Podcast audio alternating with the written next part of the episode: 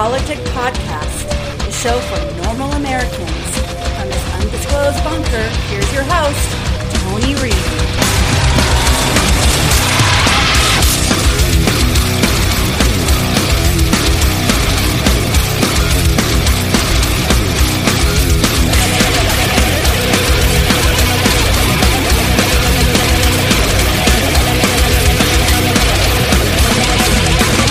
Start right there with the coronavirus relief package 4.6 million cases in this country, a steady climb, as we can see through the month of July, in deaths in this country as well. Meanwhile, the GDP dropped 33% year over year in the second quarter, and that $600 a week unemployment check went away for a lot of Americans at midnight on Friday. Do you sense that Congress feels the urgency that so many American families, like the ones we just saw in Kelly's piece there, are they reflecting the urgency of the American people on this? I, look, it's hard to say that they are, and it's hard. Look, in fairness, I don't know if I would lump them all together. I mean, the Democrats passed a bill a couple months ago, so I think they would argue that hey, they yeah. met the urgency of the moment, and they would argue that it's the Republicans that haven't met this moment here, and and that's been part of the problem. Is you have a Republican Party that's very much divided on this issue. You have some old philosophical divides that think maybe there's too much spending going on, worried about uh, incentives that this comes in, and then of course there's just the president's erratic behavior at times, which gums all this up as well. But let's, you know, why, I don't know why there is an urgency, Willie. I mean, think about what we learned Thursday, right? The economy contracted by over 30%, and that was with all these benefits. What would the economy have right. looked like without it? So, I, look, I think in about a week, if they haven't done anything, the urgency will be there. I mean, we already have, you know, 10% of people saying that they don't have enough of food in their house. 25% of people um, uh, in one survey said they've already missed a, a rent or mortgage payment. And again, these benefits just expired Friday. Yeah, and those unemployed Americans, tens of millions of them left in the middle with nothing right now. And welcome back to Flyover Politic Podcast. It's the 4th of August, year of our Lord 2020. Going a day early because I just had enough stuff. We're just going to do a upfront political slash violence slash media bash and a couple woke, not a full woke section today. Uh, decided to wave off and save for the next show. But as you can see by our intro, that is just, once again, our media that's our media in a nutshell. Democrats have been more in the moment, but he's just a referee. He's another one of those individuals like Cuomo, fucking all those fucks over on CNN. They truly believe they're objective, but then you say stuff like this. And then it's followed by Clyburn, who will cover twice today, egging on violence. And I, once again, put this up front as a primer this is why we have violence in our country. Do you really think Donald Trump is comparable to Adolf Hitler? What I said starting about two and a half, maybe three years ago after one of his State of the Unions, that I feel very strongly that this man has taken on a strong arm tactics. And I feel very strongly that he is Mussolini, Putin is Hitler. I said that back then, and I believe that. No pushback from the media. I mean, you really think what the Nazis did, what the Axis powers did in World War II, and then you have modern day people likening a political party, people who don't think like them, as those people. It is unbelievable. I know we prove it on the show. It goes back to the fucking 70s. I mean, the left and Nazi is just what they do. But that they're able to get away with it is disgusting. It's just disgusting. And it only happens because we have a complicit media who's with the left. And how do I know that? I always segue like that. Well, amazing footage came in about Floyd, but it didn't come from America. It came from the Daily Mail because our media dropped it like a bad habit, and the only sound bites I could find was this. For the first time, two leaked body camera videos show the encounter with George Floyd from the officer's perspective. In one, Officer Thomas Lane confronts Floyd, trying to get him out of an SUV. A gun aimed in his direction. With our both hands. Hands up right now. Later in the footage, Floyd drops to the ground as officers lead him toward a squad car. Stop falling down. I'm claustrophobic, man. Stand up. I'm claustrophobic. Stay on your feet and face the car door. The other video, which was also published by the DailyMail.com, appears to come from the body camera worn by rookie officer Alexander King. It shows Floyd resisting the officer's attempt to place him in the squad car. You hear him pleading. God, I'm claustrophobic. Get in the car. Get in the car. I'm in the front. Also in the video, fired former officer Derek Chauvin, who's now been charged with second degree murder. Here, come on out. Look you. Thank you. Thank you. Come. As soon as Floyd hits the pavement, you see Chauvin's gloved hands on him and a knee on Floyd's neck. Please, I can't breathe. Please, man. Relax. I can't breathe. You're doing fine. You're talking fine. I can't breathe. Let me see your hands. Stay in the car. Let me see your other hand. I'm sorry. I'm sorry. Seconds after rookie Minneapolis police officer Thomas Lane approaches George Floyd's vehicle, he's already drawn his gun. Put hand up there. These body camera videos were viewed in person by NBC News last month, but had not been distributed publicly. The DailyMail.com says it obtained a leaked copy, apparently recorded off a computer screen. Please don't shoot me. Please, man. I'm not going to shoot you. Step out and face away. Floyd sobs as he tells the officer he'd been shot before. Please don't shoot me, Mr. Officer. Please. For the first time, the videos show how a call about an alleged fake $20 bill on Memorial Day escalated into a deadly encounter that would ignite global outrage. The officers handcuff Floyd and then struggle to get him into a squad car. Please. I'm just claustrophobic. That's it. Oh, you're still going in the car. Anything sharp on you? I won't do nothing to hurt you, Mr. Officer. No, sir. I am claustrophobic for real, Mr. Officer. You got him? Could you please back it for me, please? Yes, I'm Rub my backing. hand. Stay I with me, will. man. I will. I'm not that kind of guy, man. Yo, I'm gonna die here. Floyd pleads with the officers, I'm not a bad guy, man. In the car. saying that he has anxiety and that he just recovered from COVID 19. Please, please. Ah, fine. Ah, my wrist, my wrist, man. My wrist, man, please. I can't take this, man. I This happened in May, and you just now get the body cam because it was suppressed. They don't want that stuff to get out because it ruins the narrative. We're in narrative mode. We got a whole media block on narrative today. Just the narrative. And we must live by the narrative. We die by the narrative. And we must make sure we suppress things for the narrative. This is the Daily Mail story, and we're going to play the whole eight minute segment that they put out, but the media edited just to make the cops look bad. Police body cam footage shows moment by moment arrest of George Floyd for the first time from terror on his face when officers point a gun at his head, sobbing before he's shoved in a squad car and begging to breathe as life drains away. The terror on his face, Daily Mail's exclusively obtained video, Floyd died, blah, blah, blah. The tape shows minutes detail about, minute detail about Floyd begs, Mr. Officer, please don't shoot me, please, man. It also shows how Floyd resisted as the cops tried to force him into the back of the squad car, telling them he suffered from claustrophobia. The video begins with Lane knocking on Floyd's car window with a flashlight. Once Floyd opens the door, Lane pulls out his gun and points it at Floyd's head. Floyd begs him not to shoot him, saying, I just look at your eye to eye, please don't shoot me, man. I just lost my mom, man. He sobs as the officer pulls him out of the car and handcuffs him, and his ex suggests he was undergoing mental problems and was afraid of the police. After the struggle to get Floyd in the cop car, he is suddenly on the sidewalk with knee on his neck.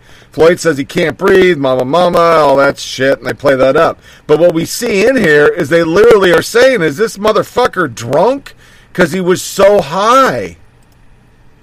Responses. This video will not bode well for prosecution. A window into his mental state, layer, lay, layered with his toxicology report, the fact that he began stating he couldn't breathe long before prone or had any pressure applied. The event was tragic, but the DA overcharged. Slight correction there, Rob. Minnesota Attorney General Keith Ellison inter- interceded and upped the charges, knowing full well he would have hard time to convict it when the jury acquits more riots. Ellis- Elli- Ellison loves riots. I think he upped the charge so that other three cops could be arrested and charged with conspiracy. The story that he had a heart attack is credible if he struggled this hard for as long and an existing heart condition, as well as being on meth with fentanyl. The cops get off, and they might. I predict a riot. They're going going time this trial just for that result. It's what they want and why they foolishly overcharge. It's going to be bad. I mean bad. If they're not found guilty for murder charges, that was their plan to overcharge, in my opinion, so they could get more riots around election time. Matt Walsh, CNN saw the body cam footage two weeks ago. They published an argue, argue, article describing in which we now know was grotesquely misleading. They never mentioned that Floyd was obviously high and delusional and was resisting from the first moment the officers arrived on the scene. They also don't emphasize that the officer pleaded verbally with them dozens of times before using force. As it stands right now, CNN hasn't said a word about the release of the footage. I wouldn't call it a rush to judgment. I call it a rush to create a false, misleading narrative, knowing full well that the momentum is hard to reverse, even if the narrative is ultimately proven to be false. I teach judo. We use chokes and understand how they work. The neck restraint Chauvin used did not choke or strangle Floyd. The autopsy showed that too. The cops were overcharged and not qualified to address this self inflicted medical emergency. And here is the complete soundbite the media won't play.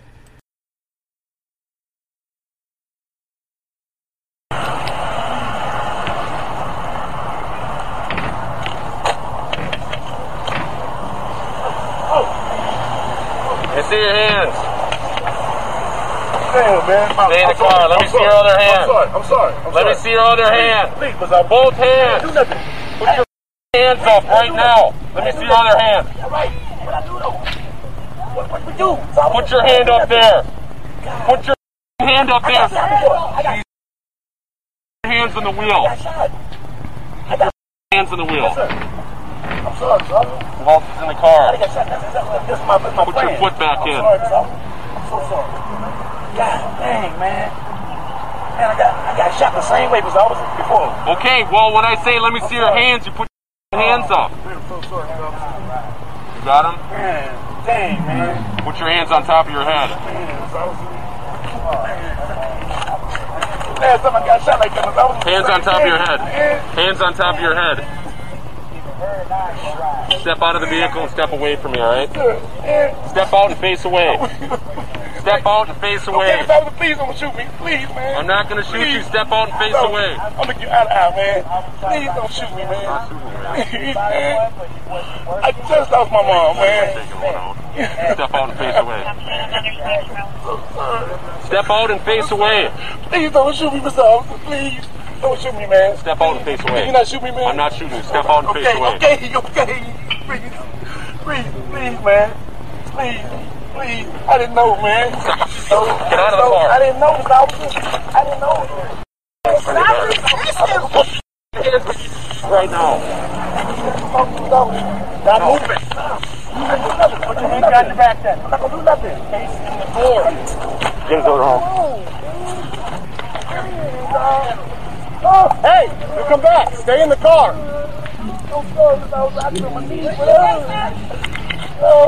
Stop resisting, man. I'm not. Yes, you are.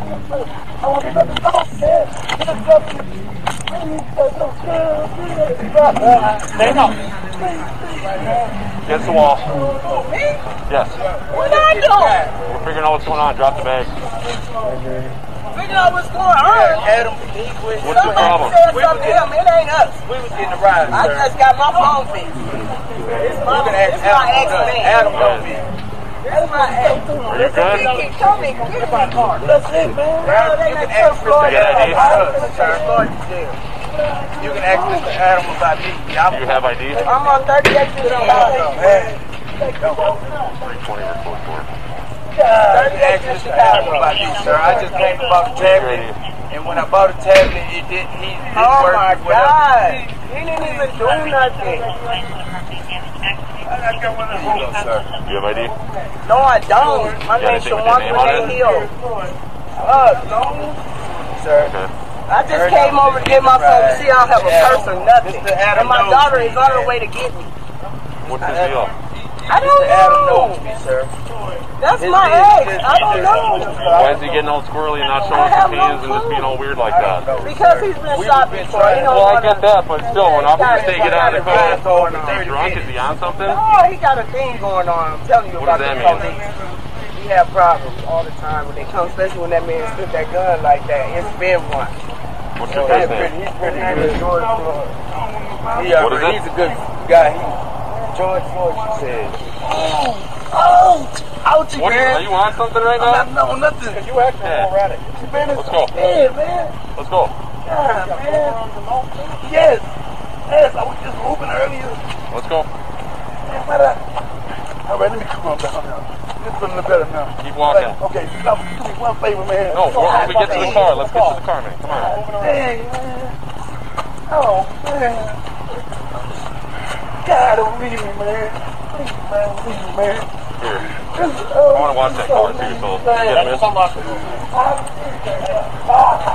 Stand up, stop falling down. Stay on your feet and face the car door. You get a Please. No. Please, Get out the door, man. I just want to talk to you, No. man. Please, let me talk to you, Man, please. you ain't listening to nothing I know. saying, so we're not gonna listen to nothing you're saying. Can you watch that car? Just make sure no one goes in it.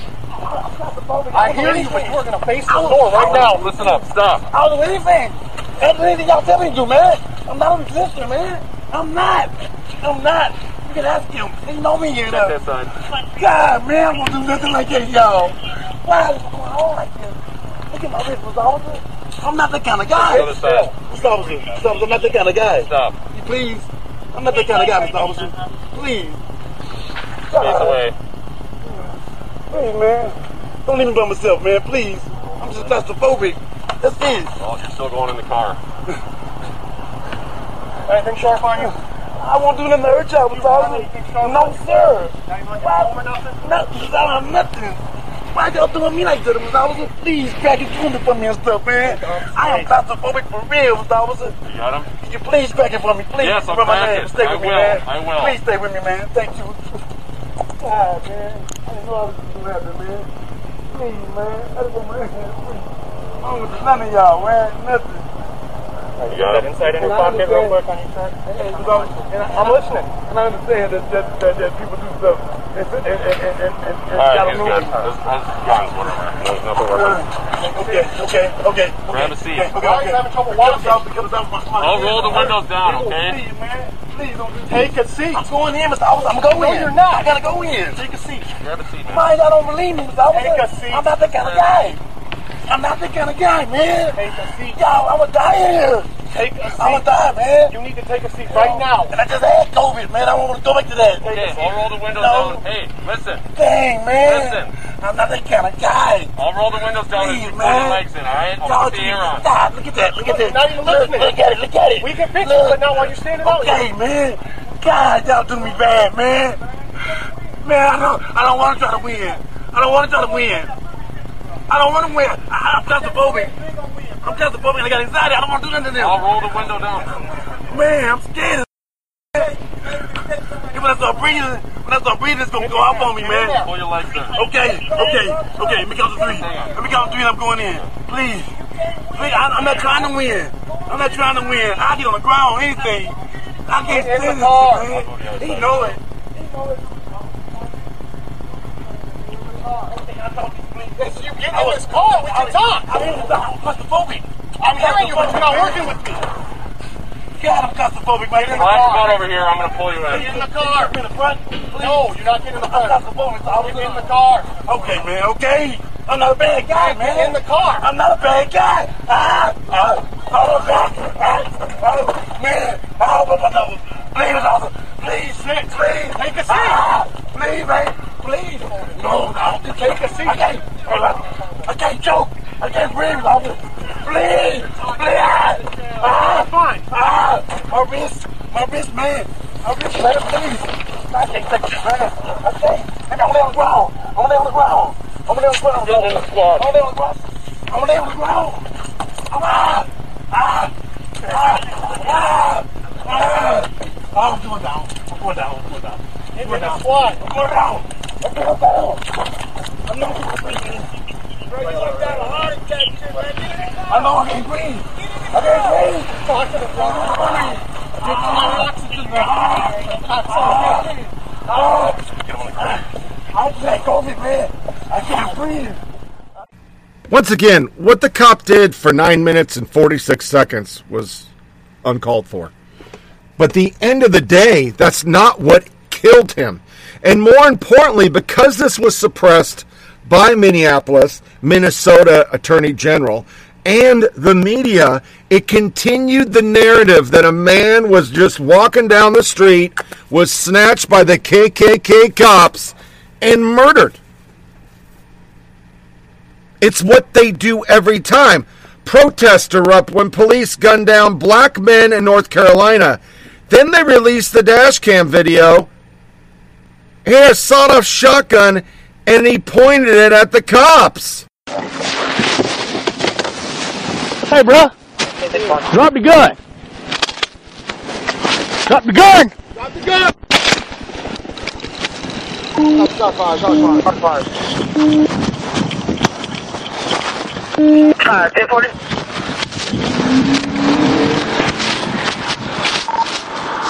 Don't move, man. Don't move. Stay still. Shots fired, Seth. We got one male down.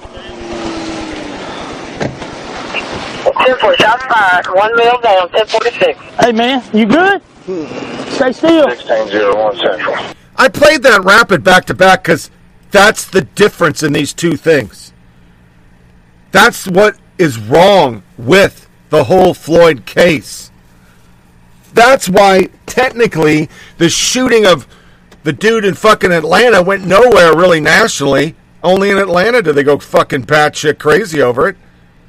Because instantly, they released the videos. They showed the proof that it wasn't what they were saying. They weren't victims. But in the case of Minnesota, if it would have been North Carolina, we would never have seen the dash cam. Riots would have kept going crazy. People would have died. And you wouldn't get your narrative, would you? Which that narrative, as of today, is once again if Trump would leave people alone, they wouldn't be doing anything bad. But as our next story, many Americans can't assemble in a church to read Bibles, but apparently you can gather in Portland and burn the Bibles. Ain't that some shit? So that video was from Ian Miles Miles Cheong and Andy Ngo. And now when I try to go get it, the tweets don't exist anymore. If I go to Andy Ngo's and try to find the burning flag, it doesn't exist. They have taken it off the net. And I grabbed it right when I got it, but I got the stupid um not stupid, but when you really try to get anything um, from uh, my brain lock, sorry, Daily Wire. If you try to get anything from Daily Wire, they pump one of their host podcasts. That's a video you download, and you literally have to go to it. So I'm going to search real quick. This is live, so we're going to go pause again and see if I can find it. It's gone. It's completely gone. It's been scrudged off the net. But I, I could spend a whole podcast of just going to Andy Ngo's website. Like the Oregonian ran a story about how um, they weren't anarchists and that everything's peaceful. And they show all this fucking violence everywhere. But if you go to Ian Michael Cheong, left wing activists bring a stack of Bibles to burn in front of the federal courthouse. So to read the story. Uh, Andy are more flag burning. Numerous journalists on the ground saw left wing activists are trying to provoke response federal agents. One journalist reported the rioters dumped garbage in front of one exit. CBP cleared the hazards. Agitators trying to provoke response of federal officers. The journalist added, violently battering the door with kicks and using their shields. Um, they were trying to take the the stuff down. There's dead feds. Kill the feds. They started huge pro, huge fires everywhere. I mean, it was it was nonstop, nonstop violence, even though the feds start coming back. So, uh, Razor, public gatherings to burn Bibles, okay. Public gatherings to read Bibles, banned. Amy Curtis, if you're wondering why we can't go to church, people are okay with this are the ones making the rules. They don't believe in your right to religion. Another one sent it straight to Chris Cuomo, just like our grandfathers on D Day, right, Chris? Jason Howerton, they are lucky they live in America and have freedom to do shit like this. But stop listening to the media. These are not protesters. This has nothing to do with police brutality. They want to burn everything that America is great to the ground. That's it. And he's right. And then, of course, the media doesn't show the other side of it. Here's a black man in Austin talking shit to BLM protesters because he's trying to pay his bill and feed his fucking kids.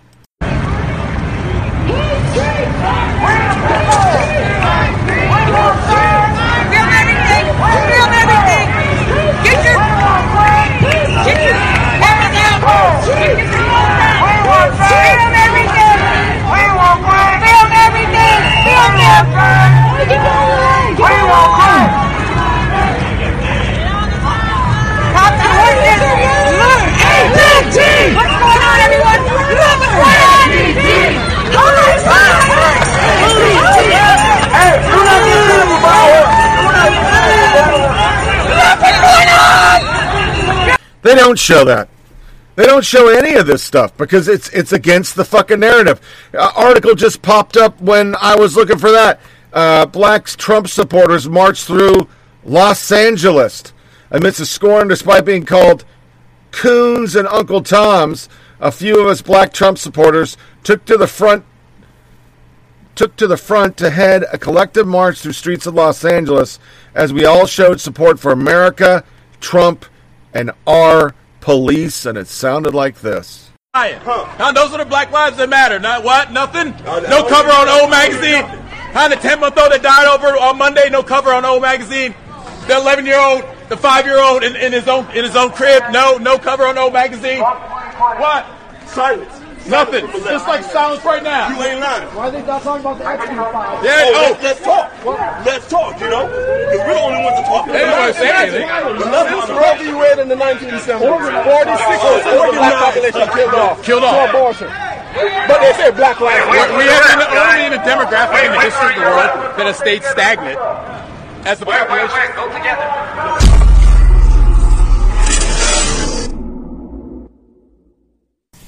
Also, won't make the news and brought on by political rhetoric from the left. Dunkin' Donuts employee arrested after police find spit in coffee.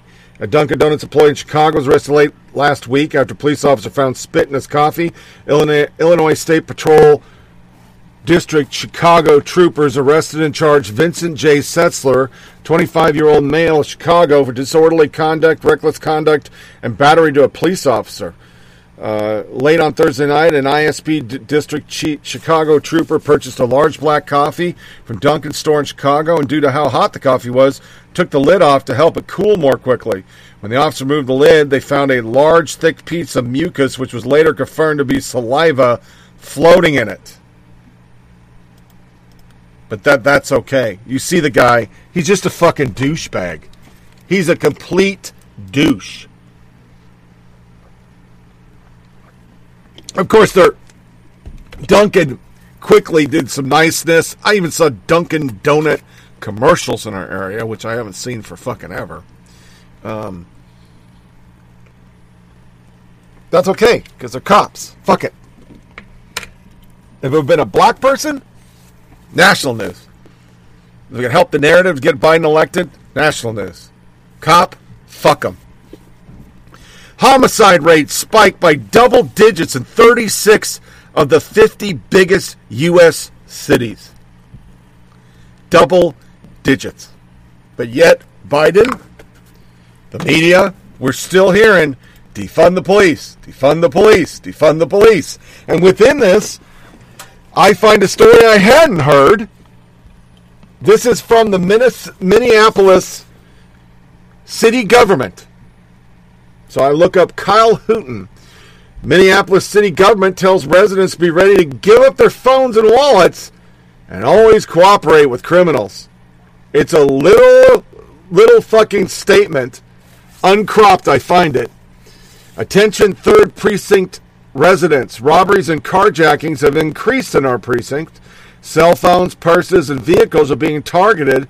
Some victims have been maced, dragged, assaulted, and some threatened with a gun. Most of these crimes have occurred north of 42nd Street. 100 robberies and 20 carjackings have been reported in the 3rd Precinct Police in July alone. Downtown and southwest Minneapolis has seen an increase as well. We want those who live and work to be safe. And since we're disbanding, we'll just give you some good old ideas. Is pretty much what it is. Robbery prevention tips. Don't walk alone. Be hyper aware of your surroundings. Carry only items you need and carry less cash.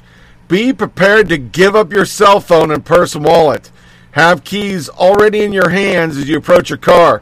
Despite all our efforts, robberies may still occur. Do not argue or fight with the criminal. Do as they say. Your safety is more important. Be a good witness when you call 911, and then we'll do nothing about it. Carjacking. Lock your doors. Don't stop for strangers who are trying to approach you. Park in a well lit area. Always be hyper aware of your surroundings. Use a tracking device. Never leave anything of value in your car. Never leave your car running. Memorize your license plate. Gary Frank. Prevention tip be prepared to give up your phone and purse. Somebody has to do it. Might as well get it over with. Prevention. No fucking shit. Razor. Defund the police. Two. Cooperate with crim- criminals. Three. Liberal utopia. Mark compliant not. Give up your freedom so criminals can have theirs. That works. I love how give up your cell phone and wallet is under robbery prevention. This is your new improved city of Minneapolis. But the problem is, this all goes in line with how the left thinks. Even Bari Weiss says it about the New York Times. He quoted your le- from your letter, Barry, saying, Everyone lives in fear of the digital thunderdome. Online venom is excused so long as it's directed at the proper targets. And Zuckerberg agreed. Bezos agreed. Bezos said social media is a nuance destroying machine. And I agree. And I don't want to live in that world. And, and Bari also said Twitter is not on the masthead of the New York Times, but Twitter has become its ultimate editor. What do you mean by that? Well, first of all, I'm, I'm gratified that the heads of those big tech, big tech companies agree with me. Um, but I think they need to look inside their own houses. The fact is, is that the reason that the New York Times and all of these other newspapers around the world have been decimated is because of the products that they sit on top of. The reason that Twitter is the assigning editor of the New York Times is because the printing press isn't the printing press anymore. It's because the publishing, the printing press is in each one of our pockets. These technologies have severed our relationships with the, you know, the editors and the newspapers we used to rely on.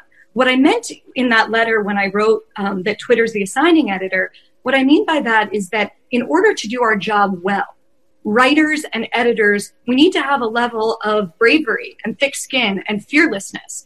And when you are living in fear of an online mob, you know, it, all it takes is a dozen people to repeat a lie about you that you're a racist, that you're a transphobe, that you're a bigot for that lie to become true. And that's extremely dangerous. Now, the thing that insulates it is that when you, when you have leaders at the top who say, we don't care about that outside noise. We're going to stand by you and the truth that you're pursuing no matter what.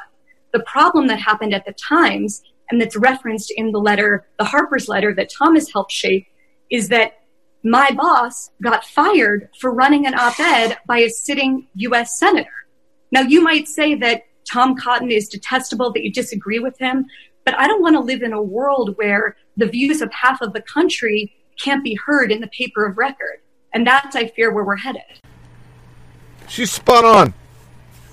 I mean, you deserve what you get, folks, if you don't agree with them.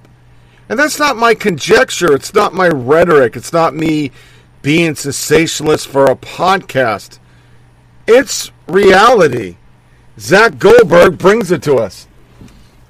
White liberals are significantly more likely to say that they sometimes or often, all the time, secretly wish for bad things to happen those who disagree with them politically. How often do you dis- secretly wish for bad things to happen to those who disagree with you politically? 65% white liberal, white moderate, uh, 80%, white conservative, 80%. Oh, I'm sorry, I'm fucking this all up. Never is 60, 80, 85 for conservative. It's 25% for white liberals. They do all the time. White moderates, 4%. Conservatives, 10% of the time.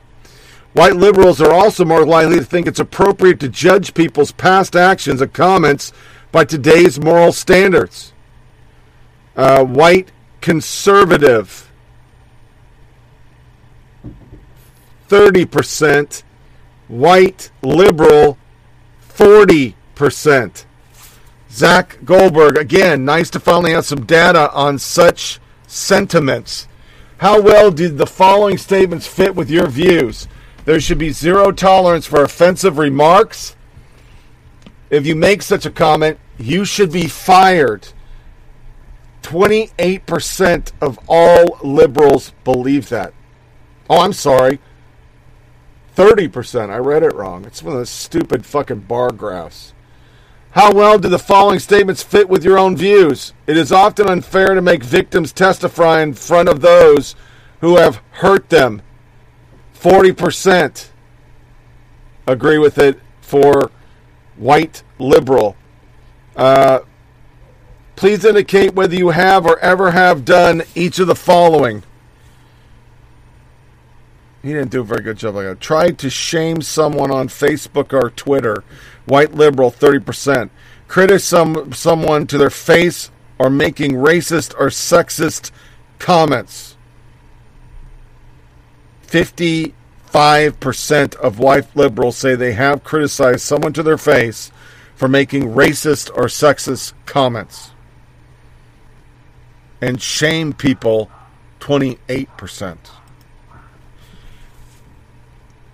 Uh, some complain that too many people are easily offended these days and too quickly to police what others say. They refer to these as political correctness. In your view, how serious of a problem is political correctness? Conservatives, 55%. Moderates, 35%. White liberals, 20%. Some complain that too many people make offensive comments these days when they should know better. In your view, how serious a problem of people saying offensive things when they should know better? 55% of all white liberals think too many people say offensive stuff because offensive to them is anything they don't agree with. If you say there shouldn't be third trimester abortions, that's offensive. If you say there's just two sexes, you get blocked on fucking Facebook. I mean, Paige was a hard left person. She wasn't Antifa, but she was pretty quick, pretty close.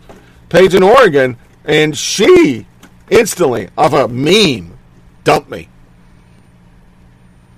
And then we know why we have all this. When you look at the statistics, that's just a one poll. One poll asking people their views, and you see the extreme people in our country are the left. The problem is those same people are Armenia. And that's why you get the following statistic Trump approval back to 51%, supporters at 70% more enthusiastic than Biden's. 70% more. And it's not because Trump is great, it's not because Trump is the right choice. It's that you left us no other choice, folks. We have nothing else. So, as we go to a music break, what's our music break assignment today? Hmm, let's see. We'll play a woke since we're not doing this. We're going to play AOC. No, no, no. We're going to play If Joe Biden Was a Cop, given to us by Matt in Oregon. This is some funny ass shit. Seriously? I'm getting pulled over? Damn it. Afternoon, sir. I'm Officer Biden. Do you know why I stopped you today? Uh, actually, no. Huh. Well, are you aware that there's been some laws passed before? I fought for those laws. Fought hard. I was the only one that stood for that for years. Back there on Main Street. I'm sorry, officer. Uh, don't take this the wrong way, but I, I really don't know what you're talking about. Young man, you know, back there, the law as you're driving, the thing. You know, the thing. The the thing? Do you think? Could you get a little more specific? I I don't know what you're talking about. Don't get smart with me, young man. You think I can't do this job? I'll challenge you to a push-up contest right now. Are you are you even a real cop? Why would you even say something like that, young man? Dude, you're not even wearing normal clothes. Uh, are those flip flops? They're slides, but shit. Okay, man. Well, okay, so why did you stop me? What's going on? Well, it looked like you were leaving Corn Pop's house back there, and he's a bad dude. And I want to make sure that you're a good dude. Okay, so who in the hell is Corn Pop? You don't want to know. I told you, he's a bad dude.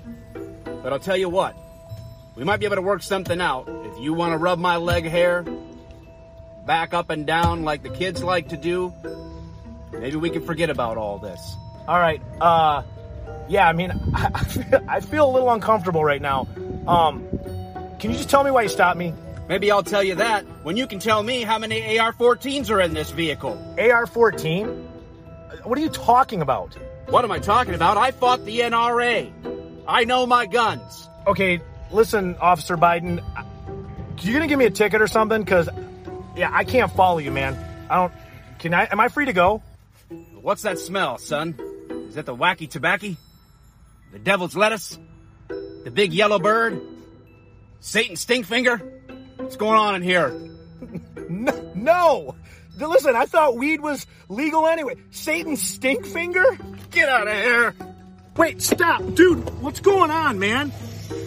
What are you doing? Stop and sniff. Thought it was stop and frisk. That too. Oh! Look, man, this is wrong. So wrong on so many levels. This is totally F. Can I go? I'm gonna let you go with a warning this time. As long as you promise to vote for me when I run for sheriff. No, n- no, I'm not voting for you. Well, if you don't vote for me, then you're not really white.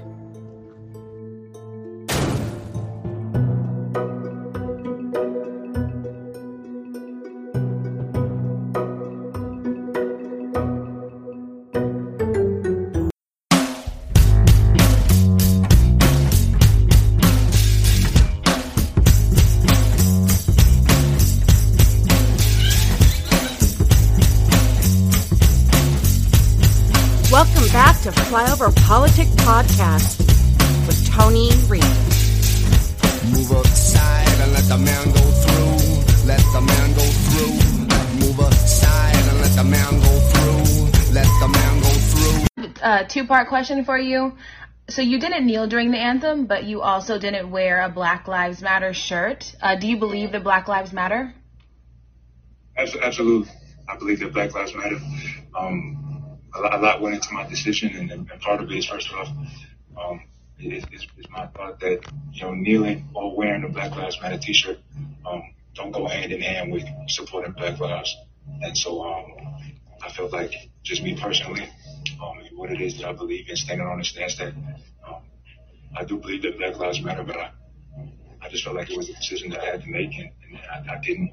Um, I feel like putting putting that shirt on and, and kneeling went hand in hand with um, supporting Black Lives, or that it, it made me support Black Lives or not. I believe that for myself, my, my, my life has been supported through the gospel, Jesus Christ, and, and that everyone is made in the image of God, and that we all fall short of God's glory, and that uh, you know each and every one of us, each and every day, do things that we shouldn't do, we say things that we shouldn't say, and we hate and we, we dislike people that we shouldn't hate and dislike.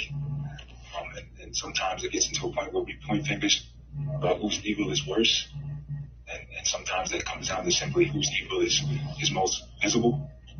So um, I felt like I wanted to just take a stand on. it. I feel like we all make mistakes, but I think the, the gospel of Jesus Christ is that there's grace for us, and that Jesus came and died for our sins, and that if we all we'll come to an understanding of that and understand that God wants to have a relationship with us. Um, that we can get past skin color, we can get past all the things in our world that are messed up, jacked up. I think when you look around, racism isn't the only thing that, that, that plagues our society, that plagues our nation, that plagues our world. And I feel like, you know, coming together on that message that we want to get past not only racism, but everything that that, that, that, that plagues this other society. I feel like the answer to it is is the gospel. If I'm able to, to answer that. I'm sorry, go ahead. Oh, am I able to follow up with a quick one? Yes, please do. Go ahead. Okay. Um, so, Jonathan, I, I, I'm asking this with all sincerity. I just want to really understand your reasoning for that. Can you just explain further what you feel like religion has to do with kneeling for the anthem to protest against racism and police brutality? The correlation between those two? Well, I mean, honest, honestly, I don't, I don't really see it as religion for myself. Um, I see it as a relationship with, with God. Um, um, through, through His Son who died for our sins. I feel like not only, I, I don't, I don't think that, you know, kneeling or um, putting on a T-shirt for me personally is the answer. I feel like um, for me, Black lives are supported through the gospel. All lives are supported through the gospel. That we all, like I said, have things that that, that, that we do wrong. And um, sometimes it gets into a place of pointing fingers about who's wrong is worse. You know, who's wrong is seen. So I feel like the Bible tells us that we're all we all fall short of the glory of the we all fall short of God's glory, and that at the end of the day, you know, whoever will humble themselves and, and seek God and repent of their sins, that, that that we could see it in a different light, see our mistakes, see people's mistakes in a different light, see people's evil in a different light, and that would help bring us closer together and get past skin color, get past anything that you know that's on the surface. It doesn't really deal with the hearts of men and women. Thank you. OrlandoMagic.com. Hey, Jay. So that was the one guy who s- ref- take a knee. Jonathan Isaac, his sales soared for him, and he refused to wear BLM, refused anything. Well, right out the gate last Friday, Isaac of the Orlando Magic, who was an ordained Christian minister, became the first NBA player to refuse to kneel for the national anthem. He also would not wear a BLM shirt. On Sunday, as the Magic played Sacramento, Isaac suffered a season ending ACL injury, which prompted ESPN host Dan Le Batard to post a question asking whether people thought the injury was funny. Poll Is it funny that the guy refused to kneel and immediately blew out his knee? Because everybody listens to his show more for PC shit than actual sports content, because I've listened to it quite a bit. 46% said yes and 54 no. The post prompted strong pushback. Le- Levitard's show is the epitome of far left sports coverage. Outkicked the coverage opined a player standing is so bothersome, bothersome that it justified laughing at a gruesome injury. Can you imagine Le Batard running a similar pour if Colin Kaepernick went down with an injury? Of course not. He'd be met with termination letter. Levitard has called NFL owners cowards for not signing Kaepernick. After the game Friday, Isaac spoke to the press. He said, Do you believe the Black Lives Matter? Absolutely. I believe Black Lives Matter. Blah, blah, blah, blah, blah. My life supported the gospel. I'm a Christian, so I don't believe in it. Later on Monday, Latarb issued apology on Twitter, writing, We apologize for this poll question. I said it on the front and back end of the on air conversation. I didn't think it was funny. Regardless of the contents, we missed the mark. We took the tweet down when we realized our mistake and how we posed the question to the honor, uh, audience. Dan. No, you're not sorry. You're, you're not sorry. You're not sorry at all. It's who you are. This is how you guys play baseball. It just is. I've listened to your show. You're fucking asshats.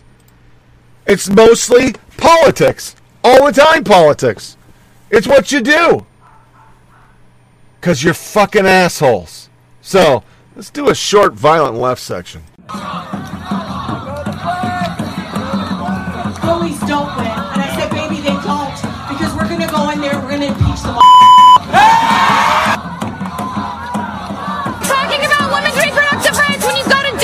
I've had two abortions. I don't give a fuck. It's my body. It's my realize the biggest terror threat in this country is white men, most of them radicalized right, up to the right. All punches are not equal morally. Walk away, man! Walk off!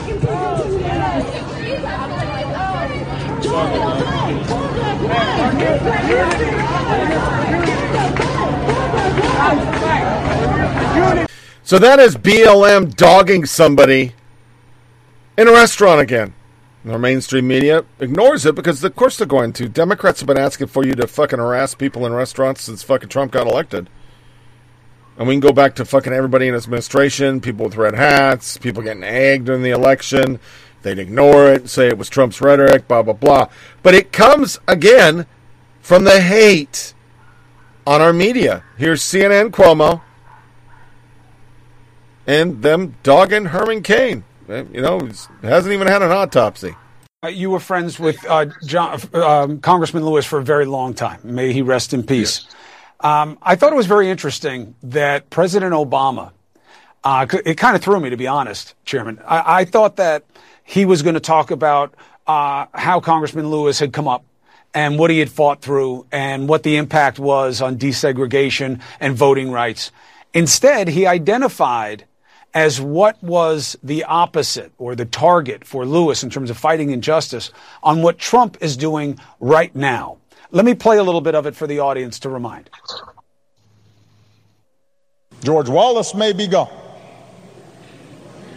but we can witness our federal government sending agents to use tear gas and batons against peaceful demonstrators.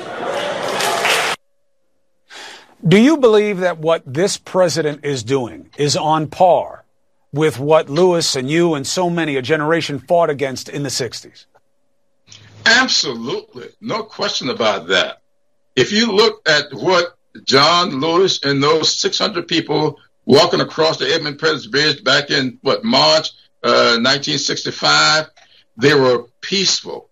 They were coming out of church, walking away from a church and they were uh, put upon by what I call state sponsored rioters calling themselves law enforcement. That's what they did then. Same thing at Black Lives Matter Plaza in New York. I mean, I'm sorry, in Washington, D.C. Mm-hmm. That's what they were doing. Peaceful. And this president called out uh, law enforcement officers on horseback clearing the way for him to go out and stage a phony uh, Bible toting uh, trip in front of St. John's Church. That is the same thing. This that's why the president uh, reminded people that there's no difference in what this president is do, doing today than what was done in Alabama back in 1965. You think this president has hate in his heart for people like you? And for the idea of justice in society for all? Well, I don't know about hate, but I know he has tremendous disrespect for people who do not look like him, people whose backgrounds and experiences are different from his. He would not rent his apartments to people who look like me. He called uh, on the state of New York to execute four innocent people young men who look like me? Did I was I'm just wondering what happened in the White House, knowing that Herman Cain went to that Tulsa rally. Okay, the Tulsa mm-hmm. rally that the medical experts in Tulsa did not want the president to hold because they knew it would be dangerous. He went as a healthy 74 year old man. He was not sick. He was not positive for coronavirus that day. Then a month later, he is dead. Is there any feeling inside the White House of responsibility, of yeah. guilt, of connection to this? This is not how the, this is not how the White House has handled it. In fact, you've seen the president say not that long ago, I think it was a few days ago, that he's known several friends who passed away from COVID and one who was was close to the end. I, I have to assume he was talking about Herman Cain. Um, the White House continues to have a very blindered view of all of this. They do not look at actions they have taken as having an impact on people getting sick, whether that's the Tulsa rally, whether it's a lack of sufficient testing across the country, whether it is the lack of a national plan to combat this. And this incident with Herman Cain, which is obviously tragic, is uh, no different. You get talk like that, and then you get this. Far left activists go into Oregon suburbs to go after police precinct. It doesn't end well for them. Far left activists entered Portland suburbs on Saturday where they traveled to a local police precinct before being forcibly chased out of the area. Portland police have directed people to stay off the pro- property at the Penumbra Kelley building property. Anyone who enters the property may be subject to force or arrest. People in the unlawful assembly have thrown glass bottles at the police and directed lasers at them. Um, approximately 200 leftist activists showed up at the facility, which is part of the Multnomah County Sheriff's Office. Antifa gathered in residential area Portland to attack a police building. Journalist Andy Ngo tweeted, They've been pushed back so far. And then he shows them doing fire, throwing objects, burning flags. No end in sight. Next article. 150 shots fired, high powered lasers deployed by Portland protesters as feds withdraw promptly. Nicholas Kristof, Trump said the feds were in Portland to protect rather than provoke, but the retreat of feds on two nights running, replaced by state police, result in peace breaking out. No rubber bullets, no injuries. Pretty clear who was provoking violence. But then you see they arrest all sorts of fucking people. Drew Hernandez, NFO going into overdrive and is now pulling down protective wooden boards off buildings. There was no peace. There was no peace at all. Simultaneously on Twitter, because it keeps getting out that there isn't peace, was a unverified Andy Ngo. That was what they were going after because they know that's where it's coming from. Without Andy Ngo, you wouldn't know anything about Portland because our media has walked away. They don't want that to get out that it wasn't Trump. It's all about narratives. Narratives matter. Portland disbanded police gun violence unit on July 1st, finished month with the most homicides in 30 years. 24 fucking people have died. 63 shootings in July compared to 28 the year before. And it's all along the West Coast because Seattle police chief slams city council after activists target her home. You must forcibly call for the end of these tactics. Chief police called Seattle City Council stand up against mob rule after aggressive activists reported targeting her home over the weekend, which scared her neighbors. I wanted to update you on recent events, particularly those occurred late last night. Best wrote in a letter addressed to City Council President Lorena Gonzalez, the fucking socialist. A resident of mine in Snohomish County was targeted by a large group of aggressive protesters late last night. My neighbors were concerned by such a large group, but they were successful in ensuring the crowd was not able to trespass or engulf in their illegal behavior in the area, despite repeated attempts to do so. Currently, the local sheriff, not SPD resources, is monitoring the situation. I urge both of you and the entire council to stand up for what is right. These direct actions against elected officials, with especially civil servants like myself, are out of line with and go against our very democratic principles that guide our nation. Before this devolved into a new way of doing business by mob rule here in Seattle and across the nation, elected officials like you must forcefully call for the end of these tactics. But Durkan, well, she called for this relinquishing authority of her office and disregarding city employment for hiring rules using her official office and equipment. Okay, what is this? Durkan called an investigation of falling. Okay, mayor. The mayor is not even home. She was working at City Hall. Seattle Cannon should be peaceful. Blah blah. Later sent a letter to Gonzalez calling for investigation into Sawant and suggesting that council measures should be expelled. And they were looking into relinquishing authority of our office, using our official office and equipment to promote and raise money for balloting initiatives, using our office position gave access to city facilities to admit hundreds of individuals at City Hall, using her official position and possibly staff to encourage attendees to rally she led on June 28th to occupy city property, using her official position to lead a march to my home where they dogged shit. But it's nationwide. Louisville BLM activists to Louisville businesses list five repercussions of non-compliance. A letter sent from activists to businesses and nonprofits in the East Market District of downtown Louisville, also referred to NuLu, New Louisville, made a series of demands related to racial reparations and reported threatening consequences if their demands were not met. New details have come to light after Daily Wire reported on story last week after being contacted by a Louisville resident who said they were stunned by the letter.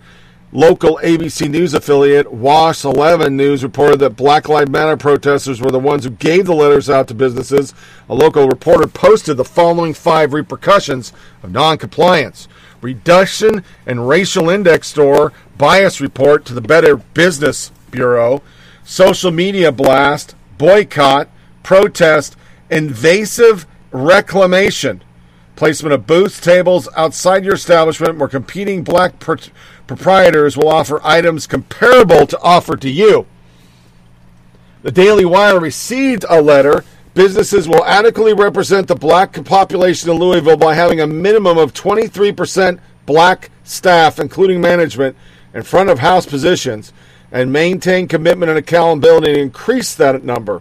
Retail locations will include a minimum of 23% inventory of black retailers or make a recurring monthly donation of 1.5% net sales back to black local organizations. It sounds like the mob. It's called racketeering.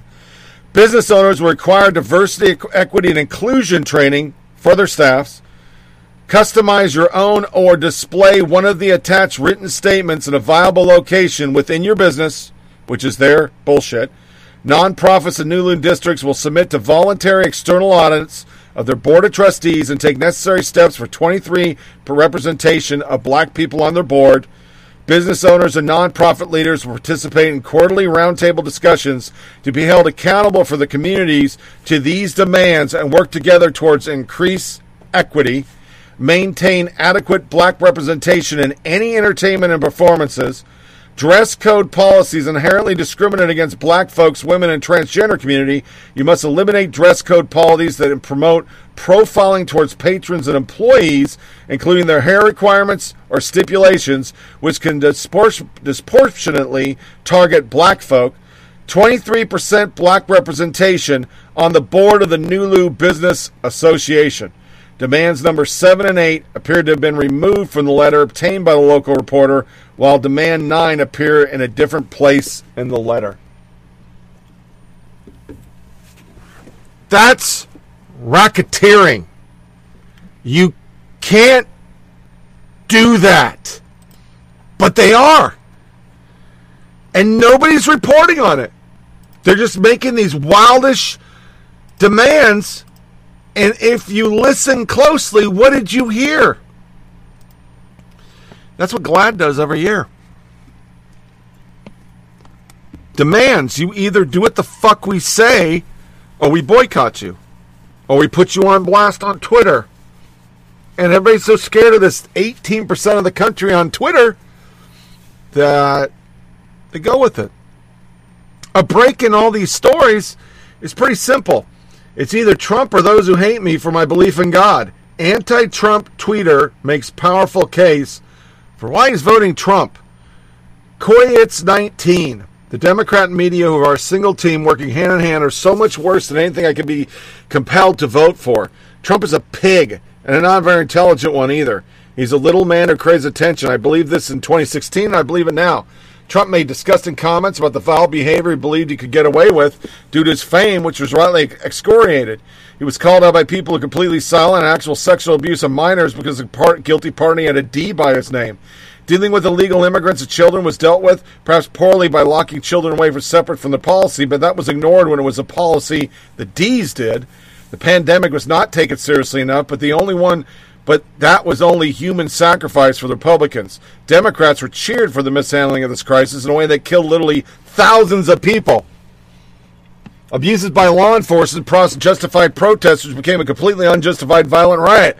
These abuses aren't new. They just don't get attention until Trump's in charge, apparently, of city level law enforcement. At any level of government, whether policy issues or morality concerned, it seems that the only way to have problems recognized and dealt with is to have a Republican president. Holy fucking shit, I've said that.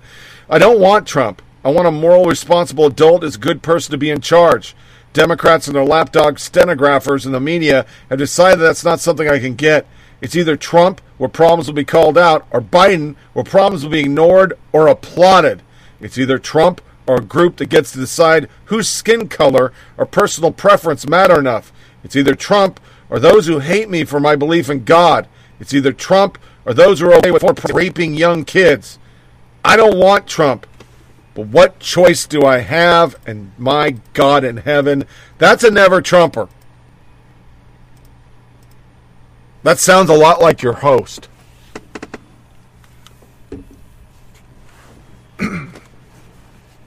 They've gone too far. They keep going too far. DC police make arrests for defacing private public property. No, not rioters or statues, vandals, students writing a sidewalk chalk message outside a Planned Parenthood. It was a segment on Tucker. I'm trying to stay away from the Tucker, but it's really hard not to play this. destroying our cities, toppling statues, defacing public property, covering our public spaces in racial slurs and obscenity, spray painting everything. Our leaders have essentially ignored all of it. The mob is still free to commit vandalism, and boy, are they doing it. A handful of pro life activists in Washington, D.C., however, are much less lucky because they're less favored by our political class. They were arrested for writing, quote, Black Preborn Lives Matter in chalk on a sidewalk outside an abortion clinic. Here's a video of their arrest. This is our constitutional right. We do this every Saturday. folks. I need to tell you now that if you continue talking, you're going to be placed under arrest for defacing property. We do this every Saturday. Okay, I've given you your warning. You understand that, right? If you continue talking, you're going to be placed under arrest. Okay. You have a one, two, these two people. You know they do this every Saturday, right? Every Saturday. This is completely public property. I majored in political science. This is public property. Oh, so that's what the police are doing as the murder rate across the country skyrockets. They're arresting nonviolent pro life activists putting chalk on the sidewalk. Warner DePriest was arrested. Kristen Hawkins is president of Students for Life. That's the group that organized the protest. Both, both of them join us tonight. Warner and Kristen, thank you both very much Thanks for having coming us. on. So, Warner, if you would describe what you were doing when you were arrested. Yes, Tucker. I arrived at, at Planned Parenthood at 5 a.m. We were met, Students for Life leaders and I were met with six police cars. We were told we could not paint Black Preborn Lives Matter on the street as we had planned. We sidewalk chalked. Then I and another Students for Life team member were placed under arrest. This is a violation of our First Amendment right. This is viewpoint discrimination. We then were thrown into a paddy wagon, taken to jail, put in a uh, jail cell. It was basically like Shawshank Tucker. So, Kristen, you're in Washington. You've been there more recently than I have. The city appears to be covered in political graffiti, racial slurs, obscenities, spray paint, indelible on our public buildings. This was chalk. This is colored dust, right? Am I missing something? No, you're not missing anything, and that's what's so ironic about this situation. I couldn't be more proud of Warner and Erica and the student leaders, but also more simultaneously afraid of our rights, um, because this was clear. Uh, what was happening was viewpoint discrimination. We have a mayor here in Washington D.C. that painted the streets Black Lives Matter, that allowed activists associated with the Black Lives Matter organization to then go without a permit and with permanent paint paint defund the police. We requested permission to paint the streets Black Preborn Lives Matter because now the mayor has opened up the streets for public expression. We didn't hear from the mayor. We were told from the police to use please temporary paint, which we agreed to do. But yet we saw the mayor's response when we arrived on Saturday morning with six police cars. Yeah, they say they care about black lives, but they support abortion clinics in black neighborhoods. Kanye West says that out loud about every 20 minutes on Twitter, and they call him crazy, but he's not crazy. He's right, and so are you. Last question, very quick. Is anyone coming to your defense, paying legal bills? Has any group of lawyers offered to defend you pro bono? Absolutely. We've been flooded with requests from different legal Good. teams. We have our own general counsel at Students for Life of America, and we'll be working with a group of attorneys uh, very soon uh, to defend Warner and Erica and their criminal charges, but then also to move forward in a First Amendment constitutional case against the city for infringing on our rights and opening up the streets to public expression, but then Right. denying ours. That's exactly right. I hope you move forward with maximum aggression. You know, it's your country you. too. Sorry. We it is. will. Absolutely. Warner, Kristen, thank you both very much. I'm glad you came. Thanks. Thank you. Understand in that segment, you literally see kill the cops, kill feds. It's painted everywhere. Response breaking MPD arrest pro life students for writing preborn Black Lives Matter and chalk outside a DC abortion clinic. MPD tells me the students were arrested for defacing private public property. Footage captured shows they weren't. Catherine L. Bryant. People are allowed to make large murals on streets with paint, but you can't write the same wor- wording with one additional word. Preborn on with in chalk. Chalk. Amy Curtis. So only some people express their opinions. Dodging bullets. Why is BLM free to deface whatever they like, but the rules don't apply for anyone else? Timothy Sandefur. I'm pro as pro-choice as pro-choice as this as can be. This is an absolute unacceptable violation of free speech. Simultaneously, sinal, which is kind of like simultaneously, DC mayor exempts John Lewis funeral attendees from city quarantine. Lawmakers attend the funeral late Representative John Lewis in Atlanta earlier this week are exempt from Washington, D.C.'s self quarantine restrictions, according to Muriel Br- Bowser's office. Regarding, regarding why attendees at Lewis funeral escaped that stricture of self quarantine, Browser press secretary Susan Castillo characterized the ceremony as an essential government activity telling Just the News on Friday government activity is essential in the capital of the United States exempt from the mayor's order. The mayor's office still deemed the funerals of regular people non essential activities. However, when asked whether the attendees on non governmental funerals in high risk areas are still required to self quarantine under the mayor's order, the answer was yes. So it goes back to we have two different rules. NYC. Steve Thrower. So do what I say, not as I do. New York Post. De, de Blasio admits city skipped permit process to paint Black Lives Matter murals. City officials ignored their own application process for public art projects to paint BLM murals around the five boroughs in order to mark an important moment in history. Mayor de Blasio said as his administration faces claims of First Amendment violations, refusing to greenlight other proposals. We can't have said no to people. We've said if you want to apply, you can apply, but there's a process, de Blasio said during the City Hall press briefing. John Nicosa, laws and rules are for everyone but us. So the rules only apply to others, not de Blasio. Is this for all permits? What about social distancing? And then you get real pushback. Tampa Bay Times. There's a Back the Blue mural at police headquarters, but Tampa didn't okay it. According to the Tampa Bay Times, organizers worked for weeks to get approval from the city before painting the mural over the weekend without a permit. Krutz said they used orange cones in their personal vehicles to block the road while they worked. The reason why we decided to proceed without a permit is because Black Lives Matter murals all over the city that say Black Lives Matter, and they were not permitted, Kurt said. Kurt said she filed a record request to the city for permits issued for Black Lives Matter murals and was told none were issued. The paper further notes that murals has been criticized on social media as ugly and difficult to read, and some posts suggest accidentally spilled paint over it. We know of at least two people who accidentally spilled paint on the Black Lives Matter mural in Manhattan, but de Blasio the road crew- crews out within a few seconds and fixed them. See, if you allow it for one group, you're going to get it for all groups. That's just the way it works. Juliette Kayyem, FAA, and th- this is a journalist, should adapt a no miss list, no mask list, much like no fly for terrorists, and permanently prohibit passengers like this from booking flights on any airlines. Call it total jerks list if you want, complete asses, if it makes you feel better.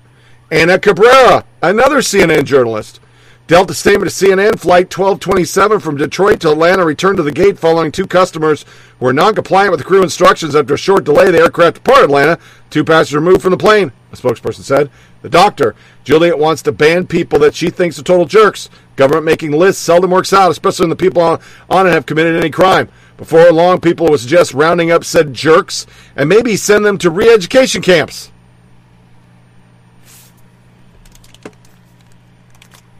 Rules for you.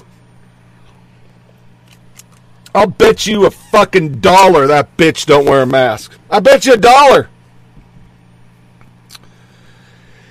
And it's all because we're in narrative mode. And this is why we've kind of shorted the sound bites for the A and B block because the C block today is heavy.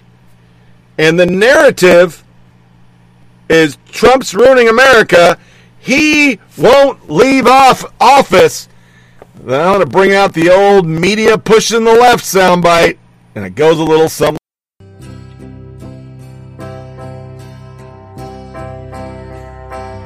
To say that we are closer to victory today is to believe, in the face of the evidence, the optimists who have been wrong in the past. Do Democrats overestimate the fear uh, by not leaning more into gun control measures?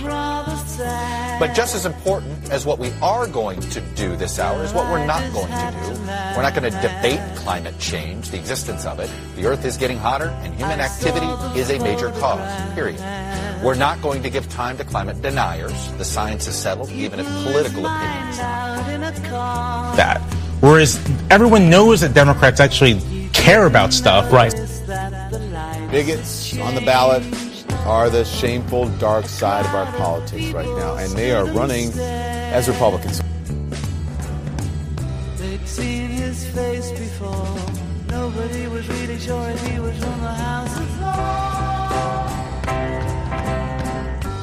Yeah, April, I mean, that's a good question. If Republicans, if this president is concerned about the security and of this election and the integrity of this election, why aren't they investing more to make sure it is secure and can go forward without a hitch?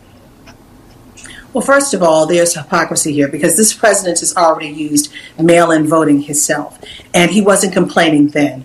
So everyone sees what this is about. This president is imploring and channeling uh, pre Malcolm X with the words, by any means necessary. He's trying to create doubt. He's now trying to go along on the bandwagon of voter suppression, something that he never wanted to deal with before. He was talking voter fraud when we all were raising questions about issues of voter suppression. Now he's on that bandwagon. It's a little too late right now to do that. And going back to uh, the issue of January 20th by the president not leaving, uh, Maya Angelou said, if they show you who they are, believe them. The president has said before in many tweets that he wasn't going. He said it months ago. Joe Biden even mm. acknowledged it.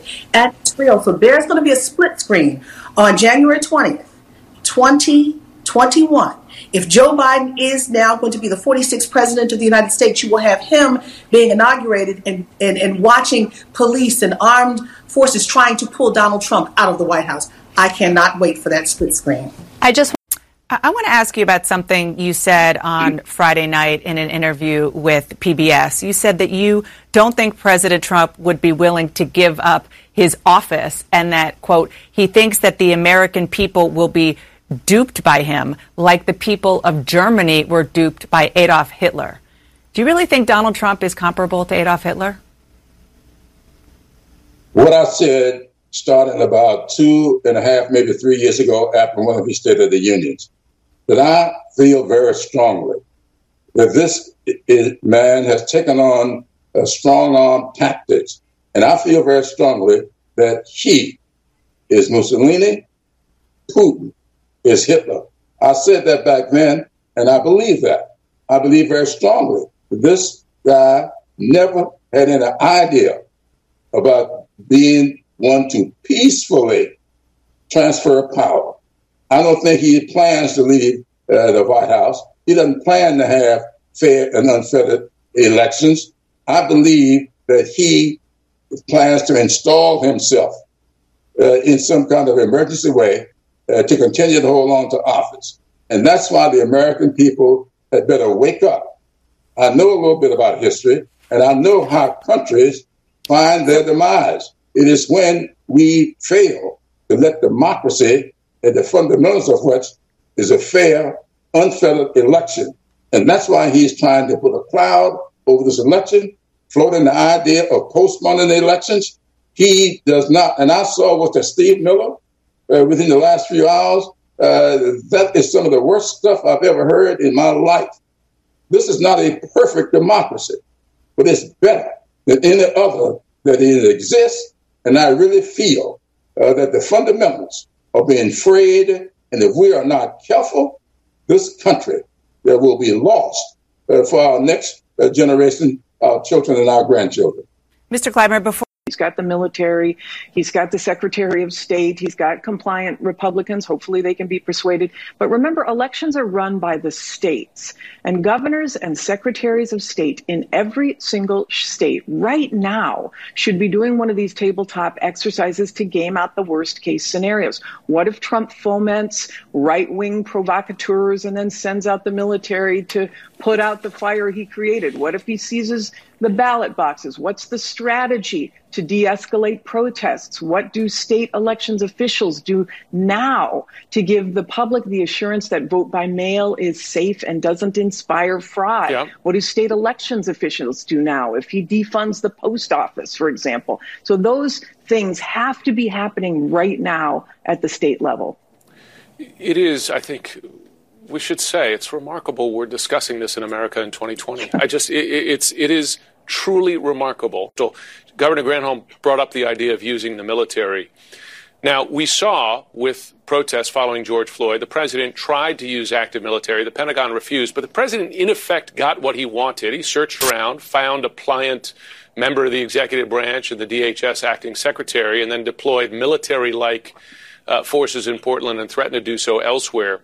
I, I imagine a question here is this. There are the dramatic moves, the president saying, I'm not going to accept uh, the election not leaving the White House.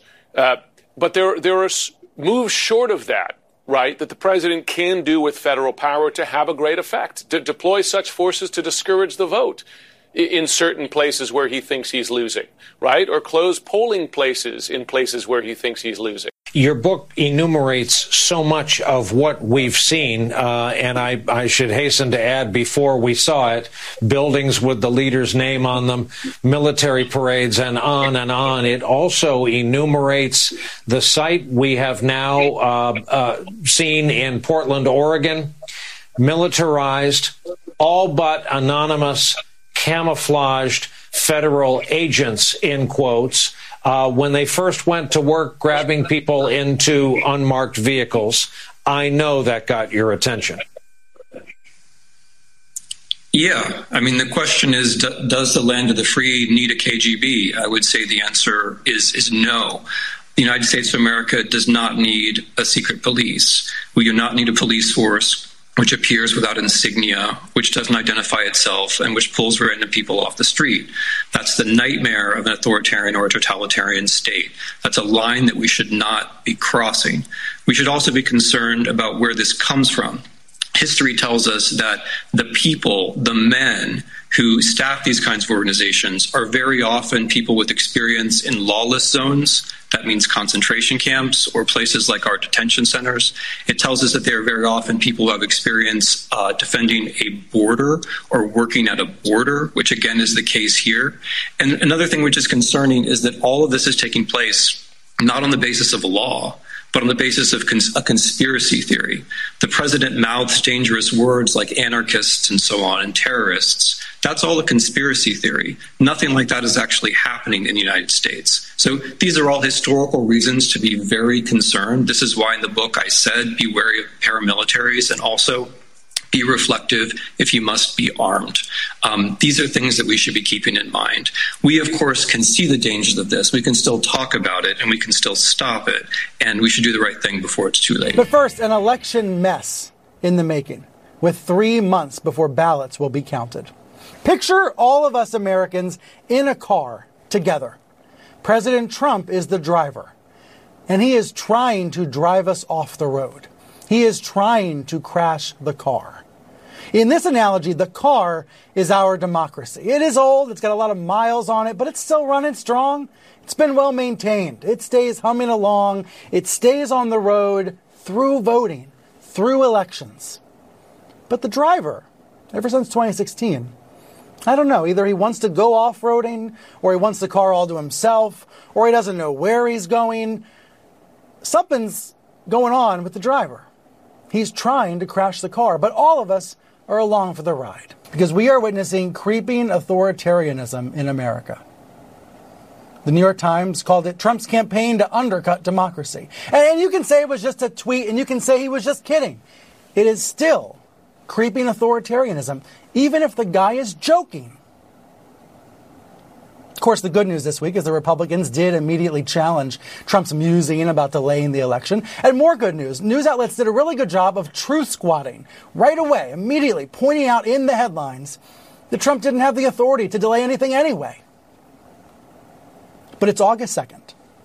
The election is November 3rd. There's going to be three more months of this. Three more months of the lies, three more months of the sowing doubt, of the delegitimizing the election, three more months of this.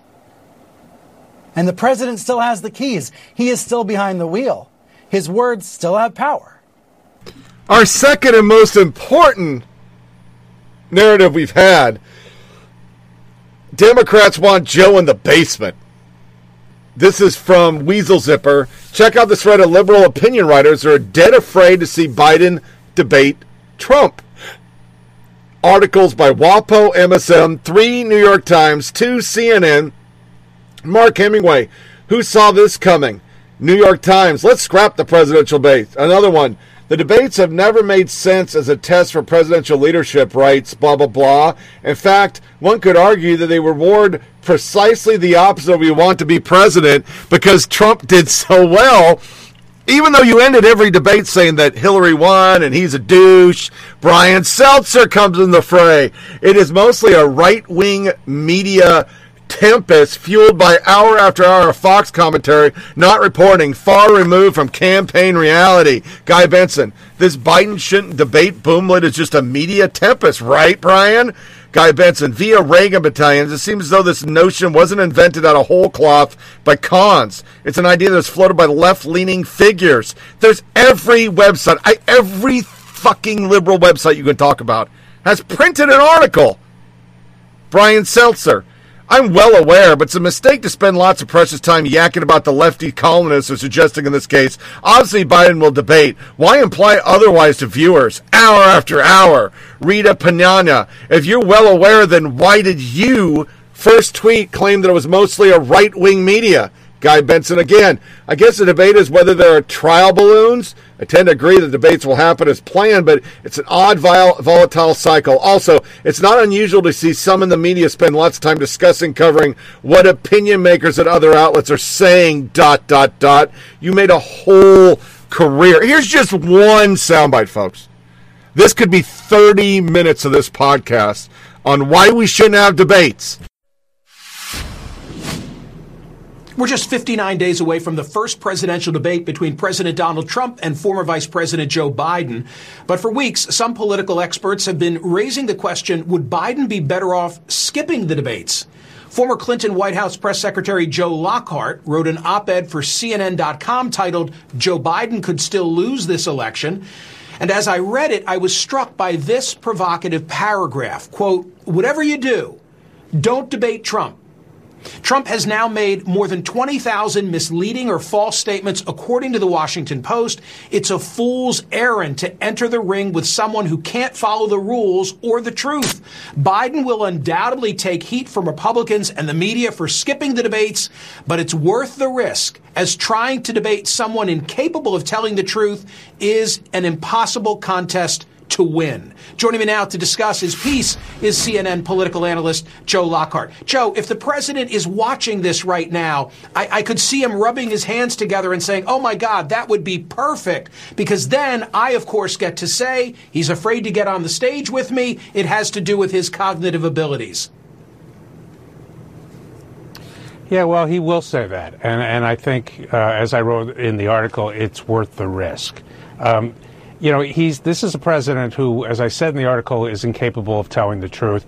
He spins these conspiracy uh, theories out there, and up till now, most of those theories are uh, broadcast by Fox News and you know on his Twitter feed, and you know most Americans don't see that. The debates are very different. This is the one thing you know now that we're not really going to have conventions where the public will tune in. You know, uh, you know, 50, 60 million people and they will they will see all of this nonsense from him. He will take the truth and, and destroy it. And, and Biden will be in the position of correcting him over and over and over again. I don't think he should give him that platform. If you were contacted by the former vice president's campaign staff, hey, Joe, we read your piece and we're really intrigued. How do we execute this? What would you say? Well, I'd, I'd, I'd say, you know, look at, look at what I wrote. Um, it's not really a debate if only one side is willing to tell the truth. Uh, and we saw in the debates in 2016, Hillary Clinton showed a mastery of the issues. I think she, on every point, uh, was more honest and bested Trump. But Trump came out of the debates, I think, doing better because he just kept repeating the same old lies. We're going to build a wall and Mexico's going to pay for it. We're going to keep all of those Mexican rapists out of the country. We're going to make great trade deals. None of these things have come to pass. Uh, and giving him that sort of national forum to continue to spout, you know, to get to 21,000 or 22,000 lies, I think just isn't worth it for, for the Democrats or for, or for Biden. It has nothing to do with conservatives. It has to do with the fact that every time the gets on the dude gets on a mic, he fucks up, man. Homie fucks up. He says random shit. Uh, every website I've seen has done something other than the left. They're just saying he's the best thing ever. But there's a reason why he's not doing press interviews or sprays or whatever they want to call. And then, of course, there was the other narrative this week. Everybody on the right's a Confederate. Clinton's awesome, awesome, and Obama was the man. Even so much that they got pissed off that people were criticizing Obama was the man, which we'll play in our short woke segment. So as we go out to a music break, we're going to play that soundbite in our listening assignment, boys and girls. Let's go up here to stuff that I'm not going to use today. Um, yeah, we're going to play. We're going to play the AOC one. Every statue in the Capitol is racist. Blistering ads targeting President Trump, not by Democrats, but from a group of Republicans intent on taking down the leader of their party, many using the president's own words against him. And again, when you have 15 people, and the 15 within a couple of days is going to be down to close to zero. Close to zero. Close to zero. We pull no punches. Um, we don't tell people about Donald Trump. We illustrate why he is unfit for office. It's called The Lincoln Project, and co founder Reed Galen tells us many of the ads, which are running heavily on Fox News, America, are intended no, for an audience of one. We what we see strategically is that it throws him and his campaign off its game. Former Bush administration officials are now piling on. What do we have here? The, the greatest nation in the world on its knees because of failed leadership. We can't have four more years of this. Galen is more blunt about his long term goal wiping out Trumpism. I do believe that a philosophically driven center right party is healthy for the United States. We do not have that right now. The Lincoln Project now broadening their scope. They chose Trump. Targeting Republican senators who have sided with the president. It's not about just Donald Trump, although he is the prime target. It is about all of those people who failed their oaths of office. Well, you'd be gutting your own party. Well, it's not our party anymore. A Republican strategist targeting both President Trump and Republican senators up for reelection. How does Joe Biden's team view all this? Well, Martha, I think they certainly uh, welcome any help that they can get in this department. Uh, they are quick to point out that these groups, uh, especially the Lincoln Project and some of these others, are not just now anti-Trump groups, but have really become pro-Biden, and they see that as yet another problem for President Trump. I think what strikes me here, especially uh, in watching some of these ads, is that these groups are able to do what Joe Biden politically simply can't. Right? Joe Biden is trying, in many ways, to maintain this squeaky clean image image. And now you have these groups who are doing anything but. These ads are not subtle. They are brutal. They are hitting Trump where it hurts, trying to beat him at his own game. These are ads that Biden simply could not run. And the question, though, is whether they're just needling the president or are they actually going to sway voters? Well, it's not a change when you consider his behavior as a real estate man. Everybody by now knows that the U.S. government had to sue the Trump organization back in the 70s to get them to obey the bare minimum of the regulations for civil rights laws and for renting to minorities. And this isn't really a, a reference to uh, income levels. Uh, they made that same argument back then, too. And it's really a racial uh, dog whistle or trumpet blare.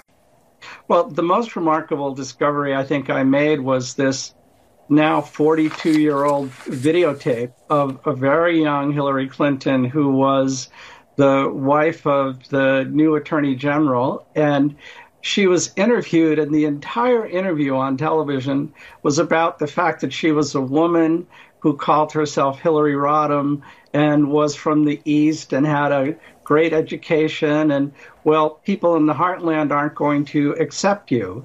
Uh, she spent the first five or 10 years of her life in this strange position where people were talking more about her hair and clothes and makeup and than they were about her as a person or about her husband's policies. So it's a remarkable thing to see this first really um, prominent female candidate for president emerge from all of this terrible criticism and constant uh, badgering, and you learn, you know, what it is like to come from a minority. You know, women are a minority in terms of power in our country, yeah. and to have to carry the weight of all these expectations and criticism through life.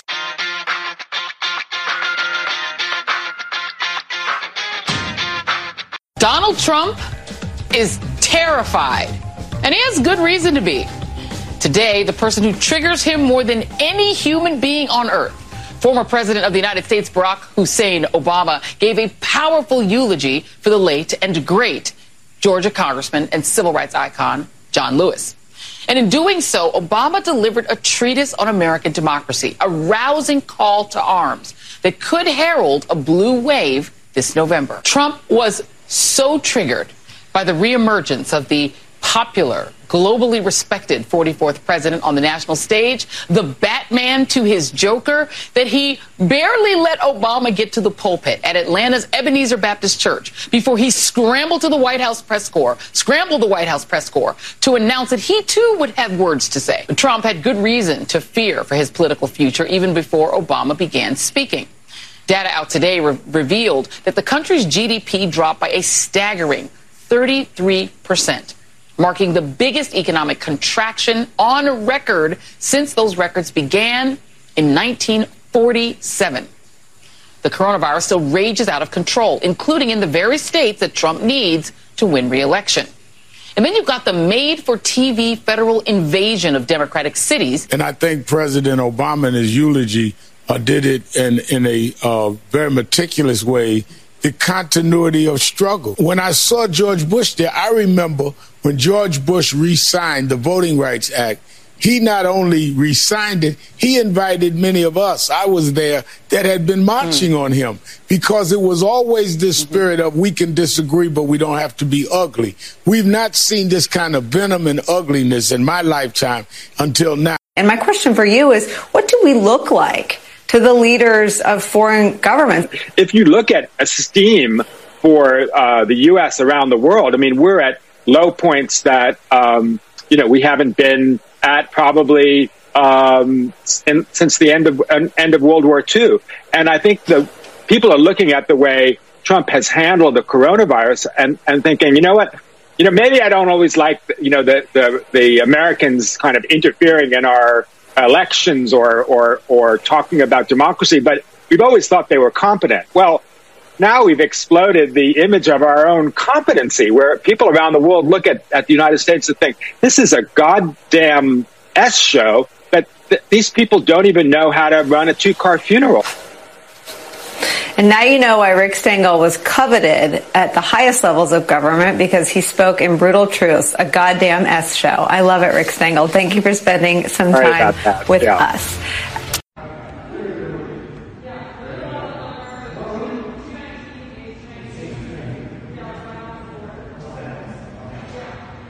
Poking at the media bubble, one podcast at a time. Here's Tony Reed. Come fly with me, let's fly, let's fly away. If you can use some exotic booze, there's a bar in far Bombay. Come on and fly with me. Let's fly, let's fly away. Trump is taking a page straight out of George Wallace's playbook, using barely coded language to promise white suburban voters that he'll protect their neighborhoods from integration. Joining data from Catalist. Suburban non white voters, 13%. They're 13% share of the electorate.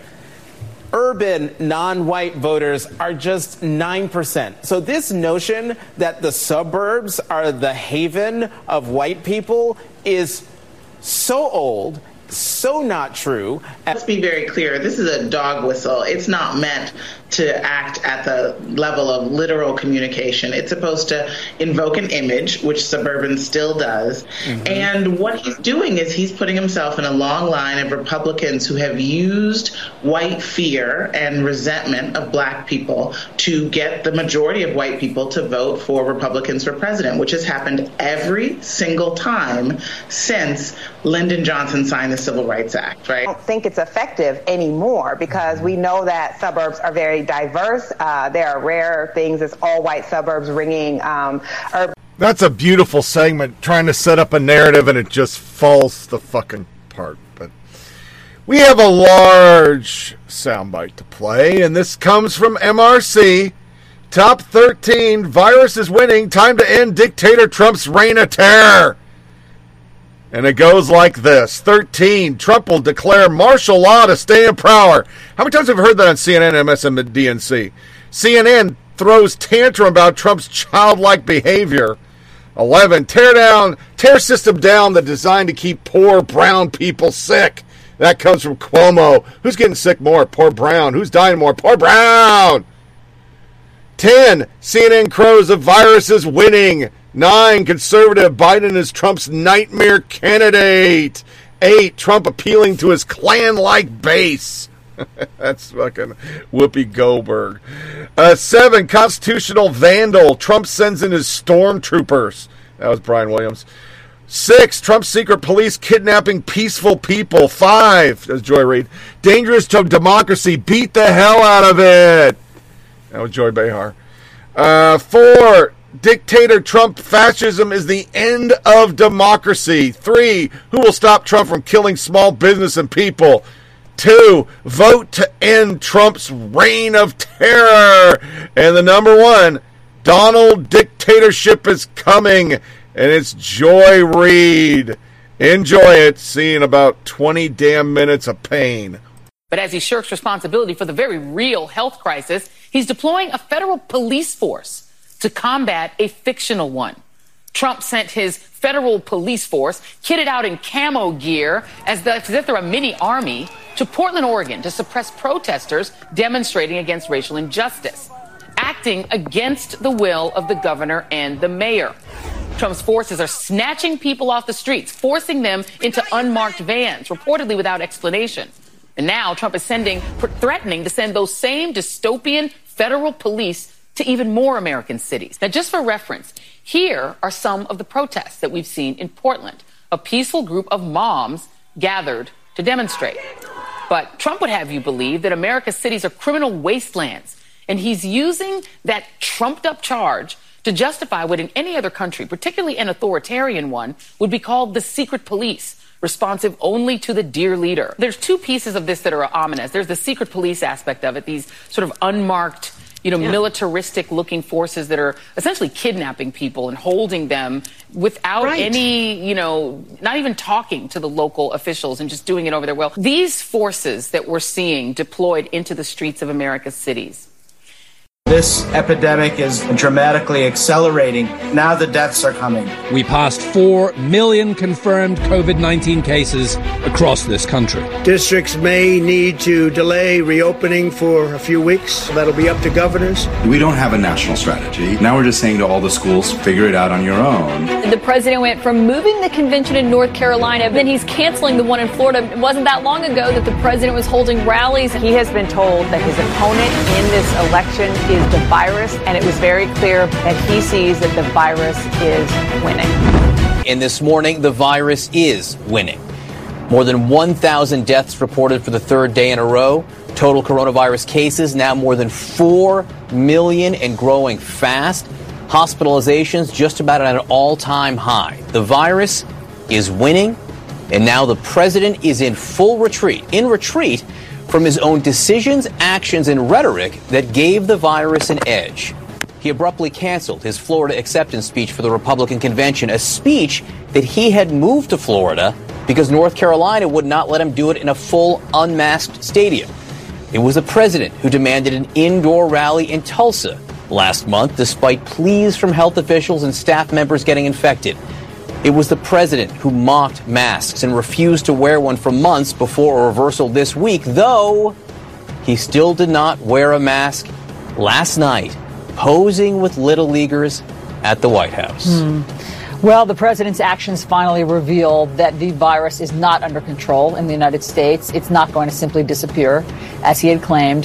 This is something most of the American public has known for a long time. And all you had to do was look at the president, confused, rattled, angry, very rattled. ignorant. When he said back in January, only one person was, wa had it from China, and soon they were going to be gone. Then the, in February, he said it was 15 people who had it. 15 in the whole United States, and soon it would be gone. In March, said it was going to go away magically by April because it was going to be warm. Says the United States is the envy of the world. We're a basket case. We're a laughing stock. We can't even go to Europe. We can't go to Canada. We can't go to the Bahamas. The Bahamian government this weekend said, Bahamian government this weekend said, Americans stay away because you're such a basket case. I'm serious. Like, it, it- does he just think his supporters are so stupid that he can keep insulting them every day? Stop testing. Let's fly blind. Let's send people into small businesses and into restaurants who are sick that will make them shut down again. Giving up on this president because he, he, he continues to do things that not only kills undercuts the economy, not only undercuts their reelection campaign, but could kill small businesses and kill people. How do we uh, make sure that the 240 year history That's right. of peaceful transition of power uh, continues in this country? I think the best and brightest minds in government and out of government now have to start using their imagination, now have to start thinking outside the box, now have to start preparing for something that we haven't had to prepare for. And go. that is how does our government, how does our military, how does the Secret Service, how, do, how quickly do the courts respond to a sitting president who is defeated at the ballot box and refuses to leave? He has been practicing to push through stop signs every step of the way. At some point, our democracy, I don't think it's overstated, is at stake. Do you disagree? All I'm saying is, and and uh, I think Congressman Lewis would would would echo it uh, in that wonderful voice where he always spoke with a kind of biblical shout. And he was a little guy, but his voice was so strong. If you want to end this reign of terror, this reign of error in terms of COVID, you've got to vote. And the idea that somehow or another, because you think one thinks that Trump is an idiot or he's, uh, out, you know, he's, he's a racist, whatever you might think, one might think, it's not going to matter if what happened in 2016 happens again. Yeah. And I just want to make the point that this president won the presidency in terms of the electoral college, but he did not get the popular vote. So that is a point to be made. And also, Jon, when you said that we're crazy if we think that this is uh, the yeah. the the end of this election, we're looking at these polls today. Let me just show you something I saw on Axios today. It says it was a, a tweet. Now may be a good time to remember that a Gallup poll, general election poll, released July 26, 1988 gave Michael Dukakis a yeah. 17 point lead over George H.W. Bush, the Republican nominee. In November, Bush won 426 electoral votes and carried 40 states. So you're right, 100 days. That's an awful long time to go. Uh, Michael, I'm going to give you the last word here as you button all of this up and what we have to look forward to these next 100 days. I have two things I want to say very quickly. One, if you're not listening to what uh, my good friend Jon Meacham just said, uh, you're going to miss this election. You're going to miss the next 100 days. How he just framed this moment is exactly what we're in. This is this is the, the culmination of 64 and 68 manifest in 2020. Number two, yes, demographics change, but attitudes don't attitudes are nurtured, they're formed, they're inculcated in future voters. So while the numbers say, yes, Biden's up by 11, 7, 12, he can be up by 20, he could be down by 400 electoral college votes come November. Hmm. So there's a lot of a lot of work that people have to do. Democrats have to get their head out of the sand about this election. Listen to what Meacham just said because he just framed it for you. Now figure out how you're going to go into this November to get that vote turned out so that the electoral college numbers, along with the popular vote, align in such a way that your candidate wins. Two days ago, the guy in the White House said in an interview that white people are killed by the police more than anyone else, and flying the Confederate flag is freedom of speech. Uh, I'll just turn it over to you. Yeah, thank you, Whoopi. I'm, I'm so tired of this. Uh, yeah. yeah.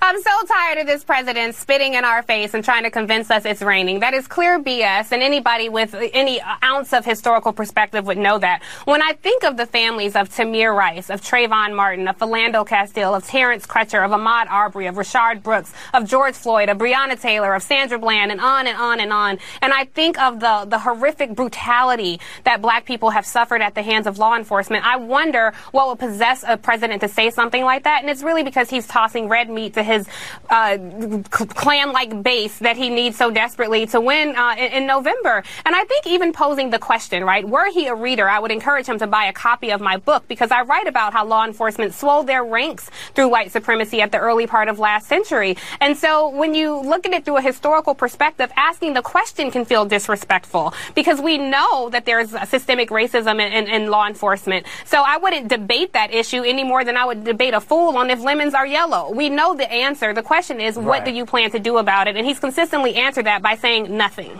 I mean, we got to do better than this. Uh, and we see it in the pandemic also. Who's getting sick more? Poor, brown. Who's dying more? Poor, brown. Who has to work more? Poor, brown. It's part of social justice. How do you take it on?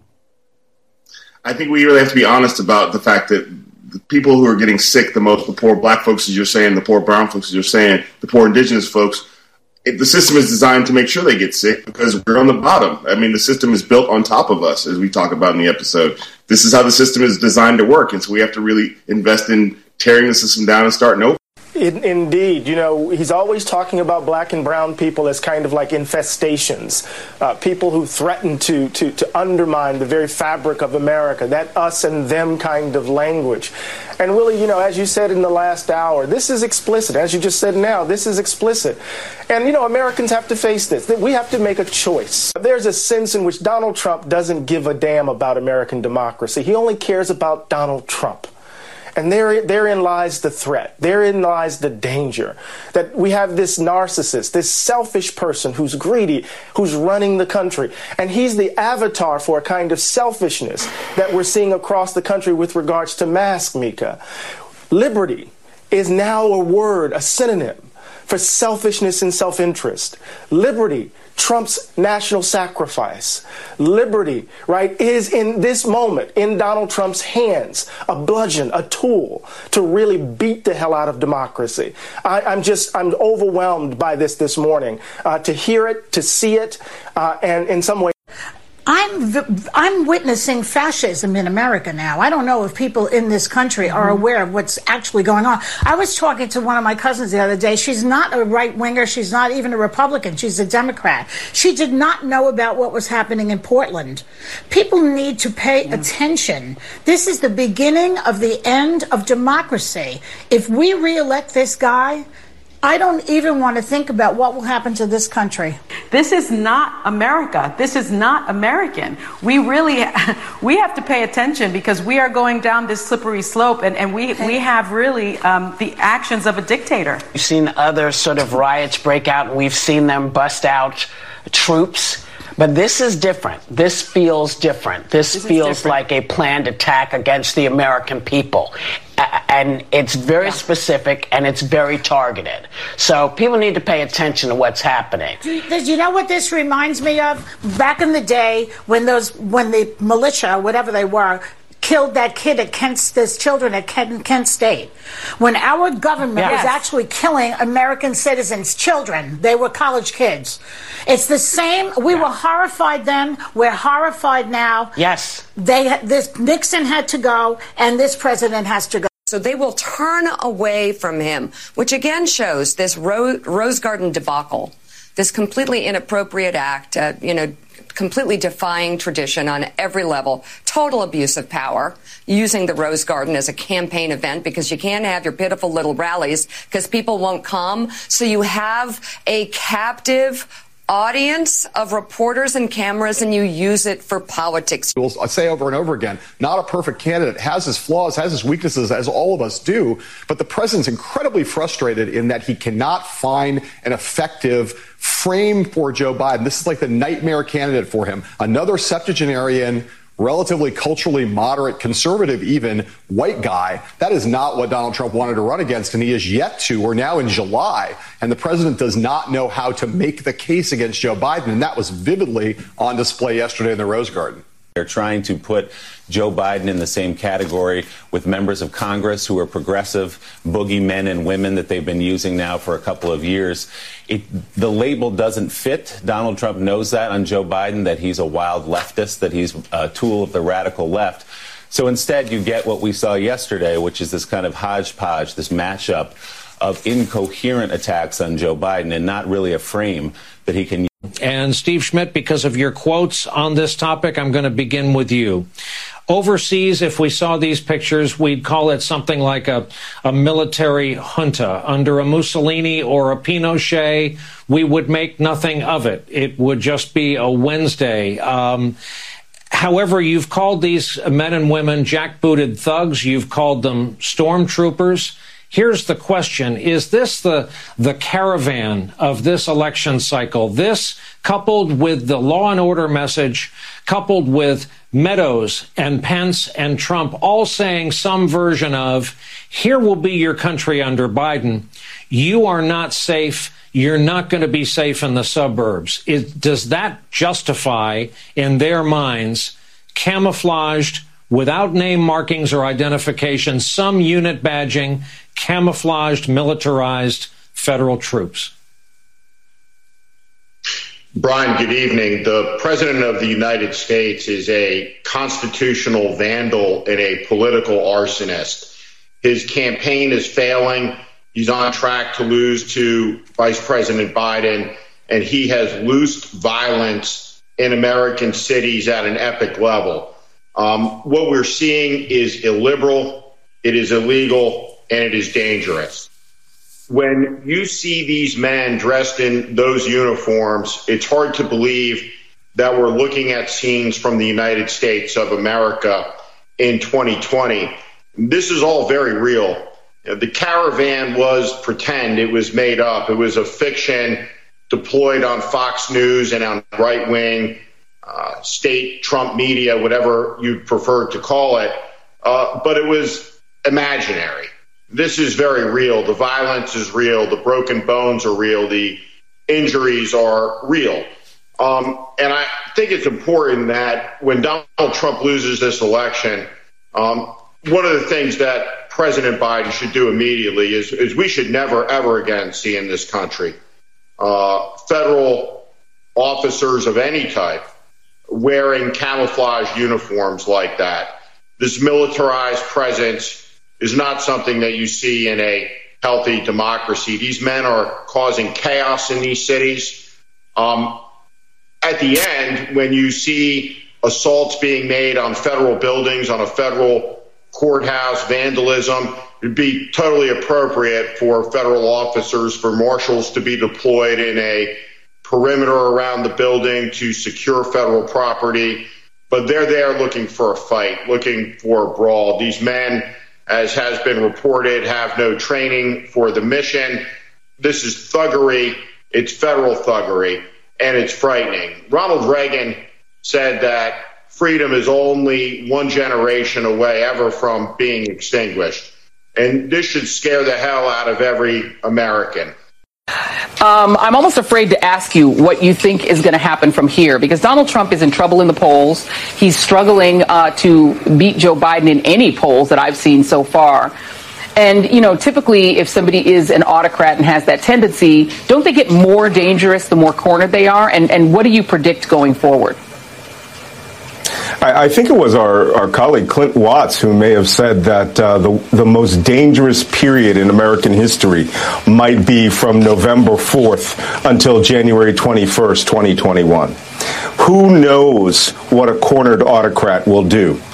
And for Donald Trump, I think this is his moment where he is going to change American history by fundamentally changing the United States into He's setting precedents now, and I think Mika was exactly right this morning when she raised the proper concerns. And, and the Wyden quote to me crystallizes it. This is what would happen if you were a, an authoritarian president who was preparing to, to, to resist a loss in the election. You would be saying the things Donald Trump is saying, and you would be gradually rolling out federal police power into the states against the, the, the, wishes of the mayors and governors in question. This is how it would happen. This is how the movie would play out. And anybody who's not looking at this with a state of alarm and concern and worried about is this president going to, to, to employ formally martial law at some point, as Ron Wyden suggested yesterday, is that on the president's mind? Is there anybody, having watched Donald Trump for the last three and a half years, who doesn't think that Donald Trump would try to employ martial law if he thought it was the only way he could stay in power? I ask you, Joe, is there anybody mm-hmm. who's sensible who comes on this show who doesn't think that that's possible? Yeah, I think I, I think really even Donald Trump's allies understand that he will do whatever it takes to stay in power. I mean, the narrative has been flowing since November of 2016, folks. They will go wherever Trump won't go. If he says A, they're going to say B. So bad that everybody on the planet knows TikTok collects your data. Norton tells me not even to download the thing. My sister loves it, and she has every right. I mean, if people want to use it, they can. Who gives a shit? Sorry, my tongue is so dry. 20 years we've had a dehumidifier down here. And on a whim, my son had bought one and he said he had a pump. And back when I bought him, he didn't have pumps. So I had to come and dump the bucket all the time. And I would forget with this new computer, I'm trying to take care of everything. So I'm sitting here and I decided, well, I'm going to go buy one. And this thing is so accurate. It's so dry in here. It's like the upstairs. And it pumps it out by itself, which makes it so much better. And I know you can always use them and let it trickle out, but you're just going to trickle what fills. So it'll always stay with water in it, which is kind of produ- you know counterproductive. So with this new one, when it fills, it shuts off. The pump kicks in. I ran it through a wall and it goes right into our laundry chute, and boom, I don't have to worry about it. And now we're sitting at a crispy 45% humidity, which is very comfortable. Um, but anyway, that's why I'm drinking more. But everybody knows this. TikTok's a bad app. Norton doesn't want you to do it. It's not safe. It collects a lot of data. Here's Slate, which is one of many. I'm just picking Slate. TikTok is China's most significant cultural ex- export. TikTok could have been China's Nintendo. Instead of a soft power win for Beijing, the blockbuster app has become a lightning rod for super conflict. Joshua Keating reports on how Japan softened its image with products like Nintendo. China was doing it too. TikTok truly is a cultural behemoth, the seventh most downloaded app of the decade, and increasingly where new trends of pop music, fashion, and comedy emerge into the zeitgeist. So why isn't the fact that millions of young people around the world are glued to a Chinese app more of a benefit for China? Because communist China is a human rights nightmare, maybe, but they didn't say that. Or the, that it's a malware, they didn't say that. They only said anything because Trump's against it. And really, it wasn't Trump, it was national security. That's all it was. But they'll go with that because Trump's against it, we're for it. And then you get stories like this. Most of the sound bites you heard were CNN or MSDNC. MSDNC producer quits this Cancer Stokes National Division. Facts too cumbersome for audience. A former MSDNC producer wrote an open letter on Monday explaining why she left the far left network a little over a week ago, saying that there are, they are a cancer, that it's stoking national division by amplifying fringe voices and forcing journalists to make bad decisions on a daily basis. The letter was written by Arian Pekary, who Fox News noted described herself as an integral member of Lawrence O'Donnell show.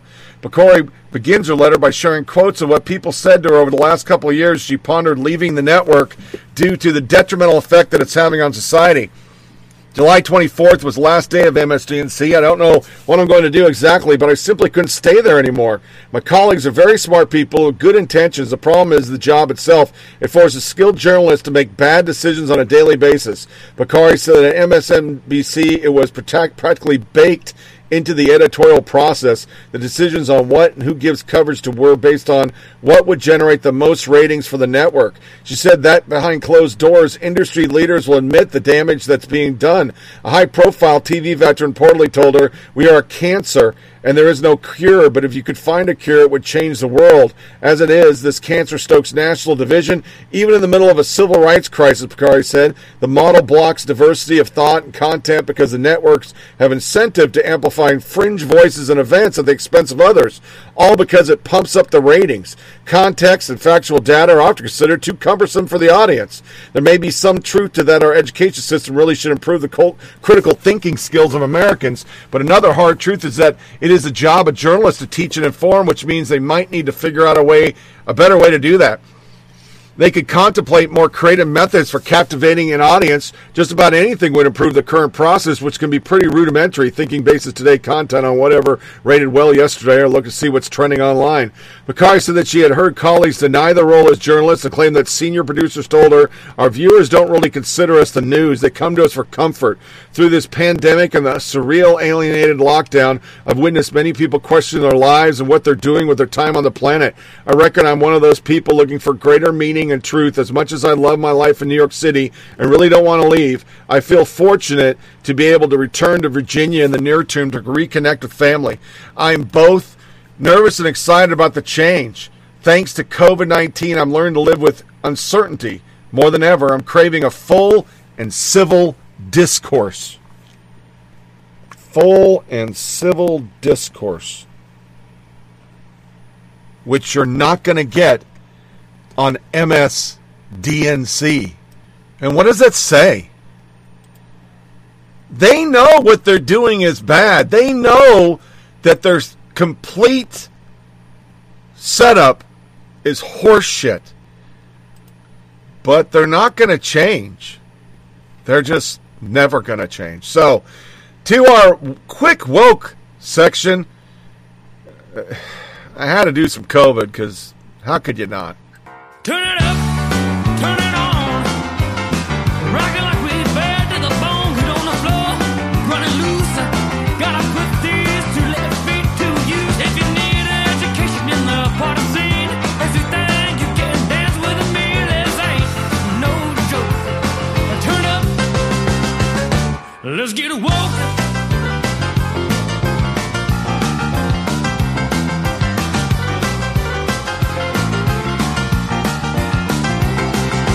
I just have to ask you before we go. The House Speaker on another network just said that she does not have confidence in either the president or you, Dr. Birx. Do you want to respond? I have tremendous respect for the Speaker. Um, and I have tremendous respect for her long dedication to the American people. And I think um, it was unfortunate that New York Times wrote this article without speaking to me. I could have brought forth the data. I provide data every single day with an analysis. The day that they're talking about that I was, quote, Pollyannish, it said there was improvement in the New York metro, but ongoing cases in Boston and Chicago, a new outbreak in Houston in full logarithmic spread, and new concerning outbreaks in Baltimore, New Haven, and, and, and um, Washington, D.C. This was not a Pollyannish view. I have never been called Pollyannish or non scientific or non data driven. And I will stake my 40 year career on those fundamental principles of utilizing data to really implement better programs to save more lives. I mean, I think this speaks to what one of the toughest conversations about what is smart and what is not as smart uh, when you're talking about protests and you're talking about church going. Those really seem to be difficult. Of course, protests are outside and going to church is inside. They're both protected. But just explain the difference in risks as you see it and things that also mitigate risks for both of these activities. It is not surprising that this was partisan. But the Jim Jordan questioning and some of the other Republicans questioning of Dr. Fauci and the other public health officials uh, seem to really, really show just how bad things are in the midst of this pandemic when they have not approved any agreement on emergency aid, which is ex- expiring tonight, emergency unemployment comp. We'll get to that a, a bit later in the program. And here they are fighting over protests versus church. I had to do this segment because there's really no way I couldn't. I, I'm a guy that literally drives big vehicles. But somehow, some way, this douchebag at the Wall Street Journal, yeah, this this is the angle he went with. Real journalist, trademark, sounds alarm over America's stocking up on another weapon of war deliberately designed to intimidate and kill. It's not just gun sales that are up during the summer peaceful protests. Americans are getting their hands on another dangerous weapon of war. The Week national correspondent Ryan Cooper has the scoop. Ryan Cooper. Sales of mega pickups, which have basically been deliberately designed to intimidate and kill pedestrians, are booming. Pickup trucks are getting huge. Got a problem with that? America's hardest working status symbol, pickups are exploding in size and eating up Roadways. Dan Neil questions these behemoths' styling and safety. Ryan Cooper. The trend of six foot grills that create massive blind spots and pull people under to be crushed when they are hit is 100% a marketing gimmick. I thought brush guards were for brush. I mean, that's what my Jeep bumper's for. I couldn't get the article because it's pay only, but here's an excerpt. Which brings us to the 2020 Silverado HD 10 inch longer, 1.8 inches wider, and 1.6 inches taller than the previous model. The big Chevy's challenging kisser comp- a thick knee high bumper, a central grille opening, several sets of lighting assemblies, a full width transverse element helping inform with the message Chevrolet, and then above that, between very square corner, is a whole other layer, then a peaked hood with a central inlet. This hood line meets the base of the windshield about six inches above the side window windowsill. Another cause of facial swelling. Marketing? Full size pickups are generally identical to profile, Mr. Schumer said. The face of these trucks is where the action is. A Ford has to say Ford from the head on, and Chevy must say Chevy. Every pickup has become a rolling brand billboard, and the billboards are big. You don't have to be a Steven Pinker to see that truck designers are leaning into the bully with these lantern jawed bumpers and walls of chrome. Detroit Blith, the codification of purposefulness and powerful truck design, fall to describe the intimidation factor from the outside. Intimidated by a truck! Continuing on, it's not clear how long pickup designs could keep getting their chrome on. In 2018, the Insurance Institute for Highway Safety released a study, exam- a study examining the connection between SUV designs and pedestrian fatalities. In a separate study released in June, IIHS found fatal single vehicle crashes involving SUVs striking pedestrian increased 81% for 2009 2016. While IIHS studied SUVs and not pickups, the key is the geometry of the front end, the high and flat shape, said Becky Mueller, a senior research engineer in IIHS. It's like hitting a wall. XL pickups, high rising hoods also create significant blind spots just ahead of the vehicle. I know because apparently I was in one of them. While truck makers like Ford offer automatic emergency braking and pedestrian detection systems as standard equipment on most trims, and Ford view cameras as an option, such systems are not mandatory, as they would be in Europe. Well, they all drive pussy cars. A marketing gimmick. Nailed it, Ryan. 100%. We need common sense mega pickup reform. We can't allow salt trucks on our streets. Don't cyberstalk me, says. It's entirely possible to spec a Ford F 250 in such a way that you need a Class A CDL to tow with it. I work on a farm and I drive a VW Golf. It's mental how many people drive this shit around to like the bank and the grocery stores. Ryan Cooper. I think that's what gets me the most. Some people need trucks, but for others, it's just a luxury status symbol. No farmer needs chrome trim and Italian leather seats and shit. Yeah, farmers should just get around on bicycles or something. They can carry lumber and fertilizer in those little basket things. They don't need all the fancy shit. So this was the beginning of the article. America's hardest working status symbol pickups are exploding in size in roadways. Dan Neil questions these behemoth styling. Dot dot dot and safety. A few months ago, on an ordinary day in an unremarkable Costco parking lot, I was nearly squashed by an unusually large pickup. Thank God I was wearing a mask as that chrome grill closed on me like a man eating Norelco shaver. Time slowed. It seems I was watching myself from afar, being nimble for a man of my age, darting from the path of the towering limousine black pickup with temporary plates whose driver barely checked his pace. What a jerk! Replies. Wait, what pickups are designed to kill pedestrians? I learned something brand new today. Spoken like someone who's never known a blue collar worker or done a hard day's worth of manual labor. Bless your heart. The only thing I'm intimidated by in my garage full of equipment that I have now have room to haul a work in my big old mean pickup truck. Basically, is doing more work here than an Amish guy at a barn raising. Adam Lawson. They use the same bullshit argument about you don't need that from the gun debate, too. You don't need shiny chrome cosmetics, don't make a truck dangerous, or Italian leather seat the same. Need has nothing to do with it. Eric Spencer, who was the first person that cued me in on this story, deliberately designed to intimidate and kill pedestrians. How do you manage to tie your shoes without killing yourself? Really? And in case you're wondering, they prompt for this is the guy suggests that F 150 is actually fulfillment of some weird rage fantasy among rural folks. You have proof of the murderous intent of these designs, say through internal memos or leaked results of crash tests, or you just talking out of your fucking ass? Another person put the F 150 on the front of a fucking AR because it's the same argument. And then Vasily Spock, who I follow and I love this guy, I can think of so many better pedestrian control vehicles. A huge snowplow. Oh, you could fuck people up with that. Yeah. The physically distanced Tweedledee. Me, I need a truck for towing stuff and hauling things. Sales, how often do you intimidate and kill pedestrians? Me, oh shit, I forgot. All the time. My last truck sucked at it though. Sales, you're in luck. Take a look at our Ped Smasher XLT. Me, excellent. Ryan Cooper, after he got ratioed to death. Hundreds of conservatives here doing their best to demonstrate that yes, huge trucks are about postmodern culture, war signaling, and unsubtle Freudian neurosis. Dana Loesch. So we've gone from blaming SUVs to blaming mega pickups. Because remember, they also blamed a luxury sedan for hitting people that shouldn't have been in a fucking highway.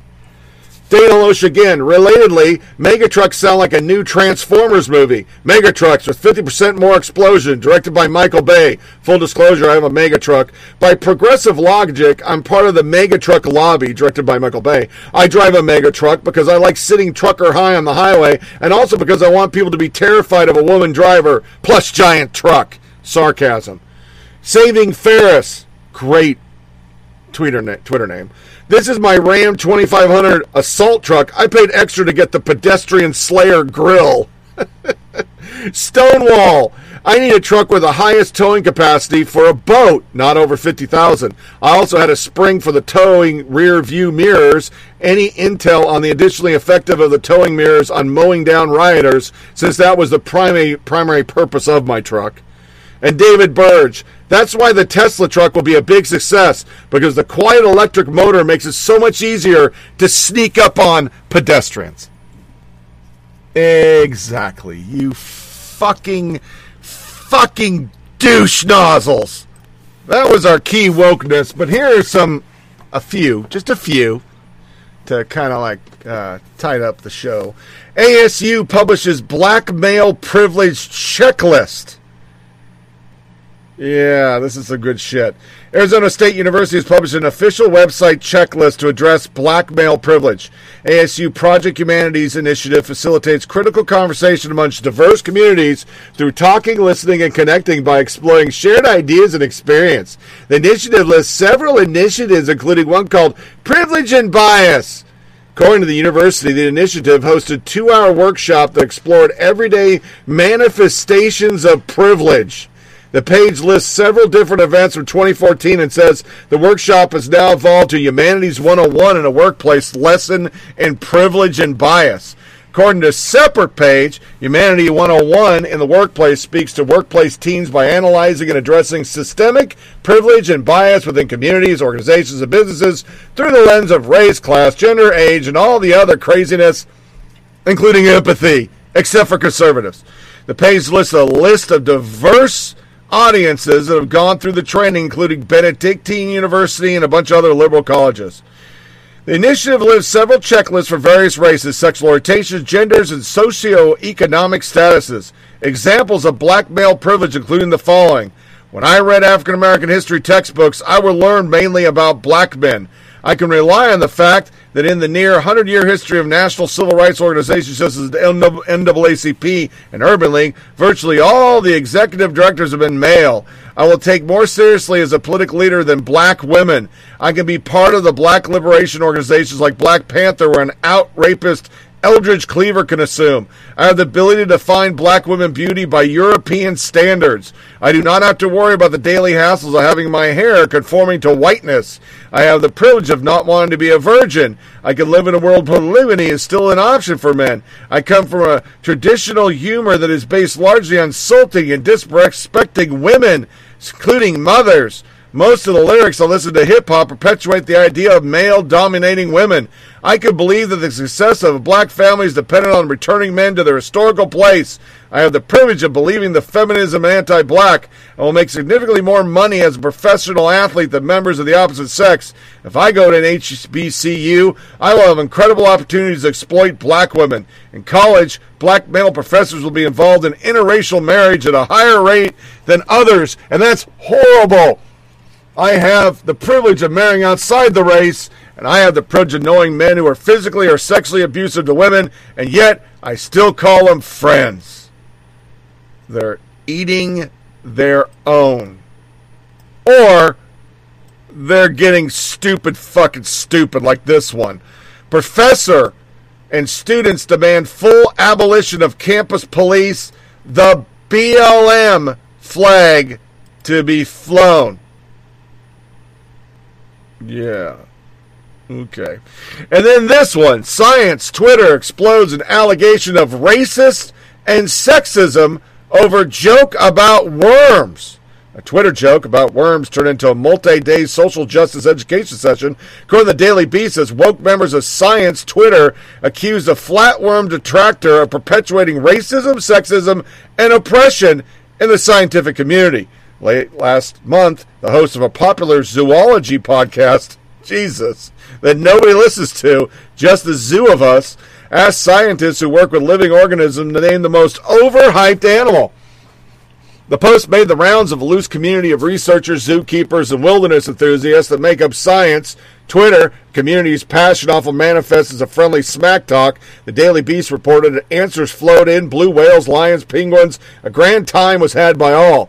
That is until the next day when Dr. Michael Eisen, the editor of eLife, a research communication platform and online scientific journal, dared to attack roundworms a model species that is subject of frequent scientific experiments, experiments that have led to such some considerable breakthroughs, although other species were fair game. Blasting the roundworm, it seemed, was a bridge too far. C. elegans, the editor noted on Twitter, making the case for the roundworms as the most overrated animal. They wiggle forward, they wiggle backwards, and occasionally they fuck themselves. That's it. Initially, the post attracted just a few responses. A few people were critical of Dr. Eisen's use of profanity, and others tried to educate Dr. Einstein on the roundworm contribution to science. But after just 24 hours, things escalated markedly as worm community chimed in accusing Dr. Eisen of not just normalizing anti-worm settlements, but of perpetuating oppression to marginalized people. A mystified observer raised the question over whether C. elegans researchers were taking the whole thing a bit seriously. A small handful of researchers responded by arguing that jokes about worms were in some ways equivalent to jokes about women and people of color. One particular researcher, Dr. Skop, who did not respond to requests for comment by the Daily Beast, argued extensively that making jokes about worms were merely a tip of the iceberg when it came to making jokes about marginalized identities, or example of bystander effect, a psychological theory arguing that individuals are less likely to offer help to a victim in a crowd. Scientists of color tried to point out about the two situations were in no way similar, that marginalized ethnic groups have suffered far more than the roundworm but it was no to no avail. And this goes on and on because these people are idiots. Just unadulterated fucking morons. And it's perpetuated by the media. ABC, Speech Police, warns of commonly used terms with racist origins. The current racial reawakening is forcing a re-examination of everything from statues to TV shows. Of course, that also includes language. On Thursday, Olivia Eubanks reported for ABC News on some commonly used terms that actually have racist origins. And an article that had to be generous at times stretched the meaning of common and origin. According to Eubanks, some words remain in wide use despite the racially questionable origins. That because the definition of these words or phrases have often been lost over time, experts said. Isn't that a good thing? A sign that America's moved away from race? But no. There is racism embedded throughout our language system, just like every other system, said Jeffrey Barg, a Philadelphia Inquirer columnist known as the Angry Grammarian. We need to dig deeper to understand where the phrases and words we use come in from because if we don't, we are com- being complicit in perpetuating the racist systems that are embedded in our language. How can we be complicit in racism if the meaning of the word or phrase is completely changed? Good question. A real problem would be if we were still using them with racist intent. Turns out it doesn't matter. To say these phrases or words are just expressions, or to say the intent of using the word is not meant to be racist, is not good enough, Barg explained. We have to consider how someone feels when you use the terms. Ah, yes, the Evers subjective feeling test. The article then lists and explains some commonly used terms that actually have a racist origin. The first was open the kimono, which is a little unclear on the origins, not the well known by either way, was said to amplify a stereotypical view of Japanese culture. When focused on a literal meaning, Alan Connor, author of the Crossword Century and Joy of Quiz, complained that phrases sound rude and predatory.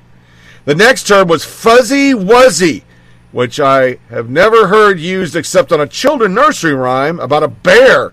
It was commonly used way back in the 1800s and immortalized in Rudyard Kipling's Fuzzy Wuzzy, which complemented the brave actions of the Hadendoa warriors in colonial Sudan. Only later it became a derogatory way to refer to natural hair textures of people of color. The same then came plantation, such as shutter, blind, style wending, etc. As reported, the word plantation appeared in English in 1400s originally meant plant According to it, John Kelly, senior research editor at Dictionary.com, it was not until the 1600s that the word was defined as an estate. The last part is incorrect. The 1600 plantation meant a new colony or settlement, such as Plymouth Plantation, Rhode Island, Providence. The latter founded by abolitionist Roger Williams and on the ballot to be renamed this year. So again, it's not the origin of the word that matters, but what the word has come to be associated with more recently. Other expressions said to have racist origins included off the reservation, Eskimo, peanut gallery, paddy wagon, Indian style, mumbo jumbo, not many of which actually have clear racist origins that they can prove. No matter, the speech police are on the case. The city streets may no longer be safe, but at least feelings are being protected. These fucking people are insane. They're just they're they're they're speech police. We've said it. They mince. They're wordsmiths. It just doesn't matter. And it's evident in our last woke soundbite. These are college students saying, A, well, Kamala Harris can't be the VP because she used to be a cop and cops are bad. And B, all debt should be wiped out. Even though they know taxpayers will pay for it.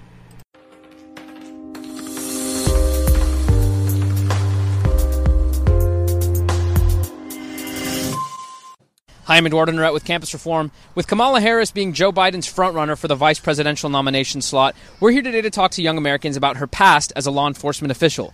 Given some of the Black Lives Matter protests, would they be okay with a former law enforcement official being on the ticket with Biden? Let's find out. Right, so Biden is set to choose his vice presidential nominee in a couple days. The rumor is the frontrunner is a former law enforcement official. So given what we've seen in the past few weeks with Black Lives Matter, with George Floyd, the racial protests, what do you think about that? Do you think he should be choosing a former member of law enforcement to be his VP uh, at this time? A little bit charged. I mean, if you choose somebody of law enforcement right now, uh, we got to think about the uh, the black community. Um, I don't think it is in Biden's best interest to choose a candidate that has that kind of history. Do you think it's appropriate for Biden to be choosing someone who was formerly in law enforcement? No, I don't think so. There's so many other people that he can use to his advantage. I could see why people find it iffy, you feel me? Yeah. It's kind of inappropriate, the timing. So actually, the, the, the frontrunner is Kamala Harris. I don't know if you're familiar with her. She had a career as a former prosecutor, former attorney general, and so again, uh, now knowing who specifically it is, what do you think about that? Do you think choosing her would send the message, you know, anti-Black Lives Matter? Yeah, I do. I don't, I don't think it's a very smart move to do. Do you think she would be the wrong choice? It's really difficult to say. I mean, you know, obviously I'm not a person of color, so it's, uh, it's especially difficult for me to say. I would say we probably should not have Kamala Harris. But the one issue that I really see is the timing and all. Like with all that's going down nowadays, he could have picked a better time to like choose this or something. I know Kamala Harris has that history as a prosecutor. For me, I don't really mind that much, but I could see how it could cause a lot of turmoil and negatively affect, you know, his chances of, of election. What America needs right now is somebody who is more progressive and adaptive to change uh, I don't think the vice presidential nominee should be even that kind of history. More broadly, beyond Kamala, beyond uh, Biden, just in general right now, whether you're talking about leadership positions just in society, whether you're talking about governmental positions, do you think it's the right time for people who are currently in law enforcement or previously to be seeking these positions of power right now? Oh, definitely not the time. Completely inappropriate. You can see the people are angry. You know, the first and foremost, you got to listen to your population. You got to listen to your people. Yeah, I feel like right now they shouldn't be running for government officials, I feel like they should take a step back. Yeah, probably isn't the right time because I mean everyone knows what's going on in the United States right now, and definitely there's a there's this a lot of tension between the people and law enforcement. I think it takes a lot of nerve for people to be doing that, if I'm going to be honest. Like for law enforcement, as of right now, like not all law enforcement is bad, and I definitely don't think that because I have like friends, family friends that are police, and I have so much respect for them. But I do think that, as I said, like there's so many other people in the world that like have different opinions and um, will make the world so much better place. Given a lot of backlash and injustices that have been revealed. I don't think it's the right, right time for law enforcement officers to be seeking to solidify or expand their positions. How long would you say until these law enforcement officials could go back to seeking these positions of higher office? I think before anything happens, um, there needs to be a general consensus where the African American community feels safe, they feel respected, they feel heard. I don't know, it could be six months, it could be three months, it could be a couple years, who knows? Until that happens, I don't think law enforcement has any place or jurisdiction to uh, get into those positions of power.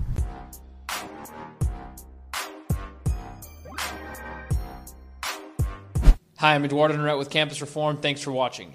If you want to see more great content like this, be sure to click the subscribe button right here. And if you're interested in joining the Campus Reform team as a correspondent, investigator, or tipster, click right here.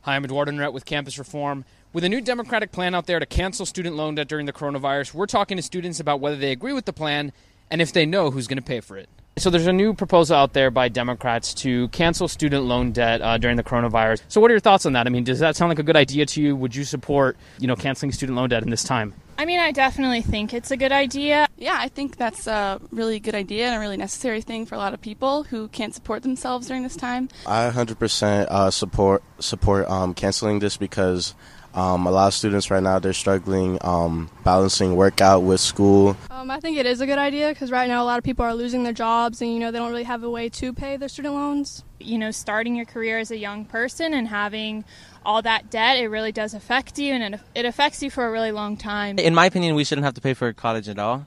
You know, we see these facilities here. Someone has to pay for these buildings. Someone has to pay for the professors and teachers. So, um, you know, if people weren't paying for college, who who would pay for it in your mind? In my opinion, like the our society doesn't even need money in general. So like everybody would work, and just instead of like the money they receive, they would just like receive the things that they needed virtually. I guess. L- let's say I, I don't want to work as hard as you. In this system, do I get the same food options, school options, car options as you, or do we still all get the same? Pretty much. I mean, at the end of the day, we're still gonna need like a garbage man, and then at the end, of the day, we're still, still gonna need a doctor. Like in Cuba, for example, they're they're all paid pretty like um, bad. Like, you know, and they get like about the same amount of food and stuff like that. Why would someone go through the stress and the hard work of becoming a doctor when you can say, hey, I'll be an Uber driver if, if Uber drivers make the same as doctors? You know, what, what would be the point? It's not about making the same because they're not making any money. There's no money involved. It's just like you work for to like to to live comfortably. Is student loan debt any different than credit card debt? Should we stop at student loan debt? Would you guys support even moving beyond student loan debt and even canceling mortgages,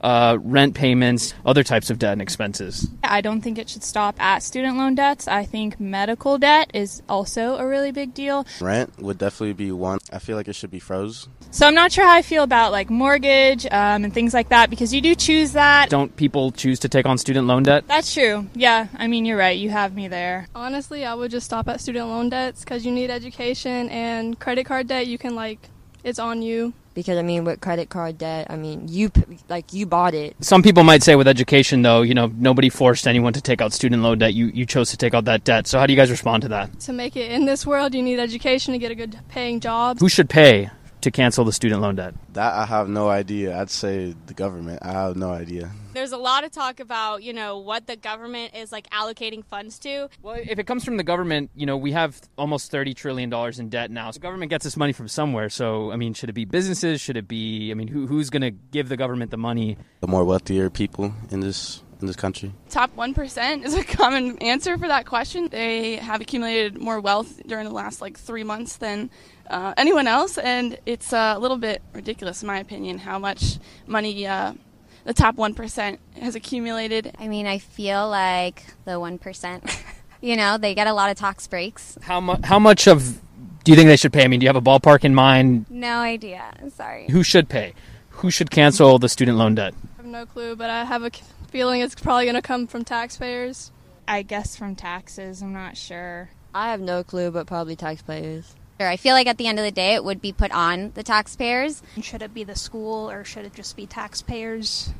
It shouldn't be paid by like other taxpayers or something. It should be paid by the person who you know made that contract. Could have went to Miami Dade College or Broward College and like would have paid like thousand dollars like per semester or something. There you go. You could have gone to community college. You guys agree that it should be taxpayers, or do you guys have somebody else in mind? I think it should be somebody else because like we already pay a lot in taxes. So Who comes to mind then, if not taxpayers? taxes for like the richer people in the U.S. It's not fair to us lose. Like I lost my job for almost three months because I work at a restaurant. So, what would your message be to someone then who says, "Well, why should it be my responsibility to pay for other people's debt?" You know what? I'm kind of stumped with that question because at the same time, like we don't want to be like socialists. You have nothing more to spend your money on, so might as well help someone in need, right? You buy fancy cars, this and that. Most of the United States is Christian. If you have a religious affiliation like that, you should be able to help your fellow brother or sister out? Adopt a couple students and help pay our loans off. Take you and me. Let's say I have debt, you don't, and I'm going to get mine paid off. I am getting money to pay off that debt. Should you get, even though you don't have any debt, should you get something,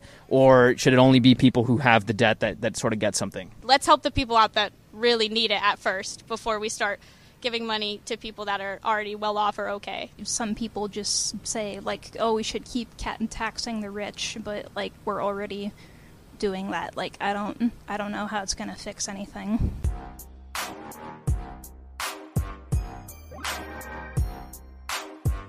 Hi, I'm Eduardo Neret with Campus Reform. Thanks for watching. If you want to see more great content like this, be sure to click the subscribe button right here. And if you're interested in joining the Campus Reform team as a correspondent, investigator, or tipster, click right here. All right, and that brings us to our sound bite of the day. Before we get there, let me break it down. U.S. Navy SEALs investigating the use of Colin Kaepernick jersey during a canine exhibition in Florida. Billy Corbin, Navy SEAL Museum at Fort Pierce, used Colin Kaepernick's stand-in for canine demonstration. In another video, after Navy SEALs and Navy SEAL dogs take down Kaepernick for not standing during national anthem, he moans something like, "Oh man, I will stand, I will stand." The inherent message of video is completely inconsistent with the value of the Navy, but I thought it was fantastic. And Robert O'Neill the guy who shot bin Laden, the last thing Osama bin Laden saw when, was an American flag. It was on my shoulder. I was standing. So, yes, it makes our soundbite of the day. Well, my gosh. What can I say except, Debbie, you're going to Paris, and this is the final answer heard all around the world. He's won a million dollars.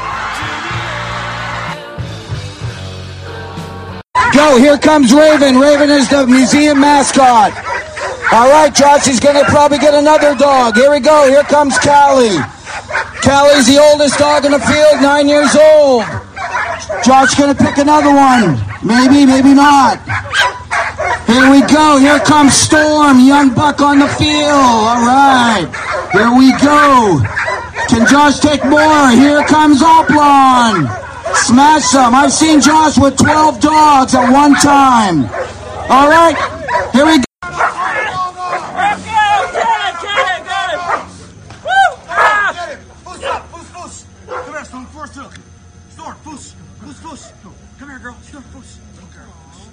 Whoa! Who's going to take? On your belly. Turn over. On your belly. Oh man, I was kidding. Only kidding. I'm a real good guy. No, you're not. I'm not that mean. Watch it. Watch it. Watch it. It's a dog. Watch it. I'm a bad Before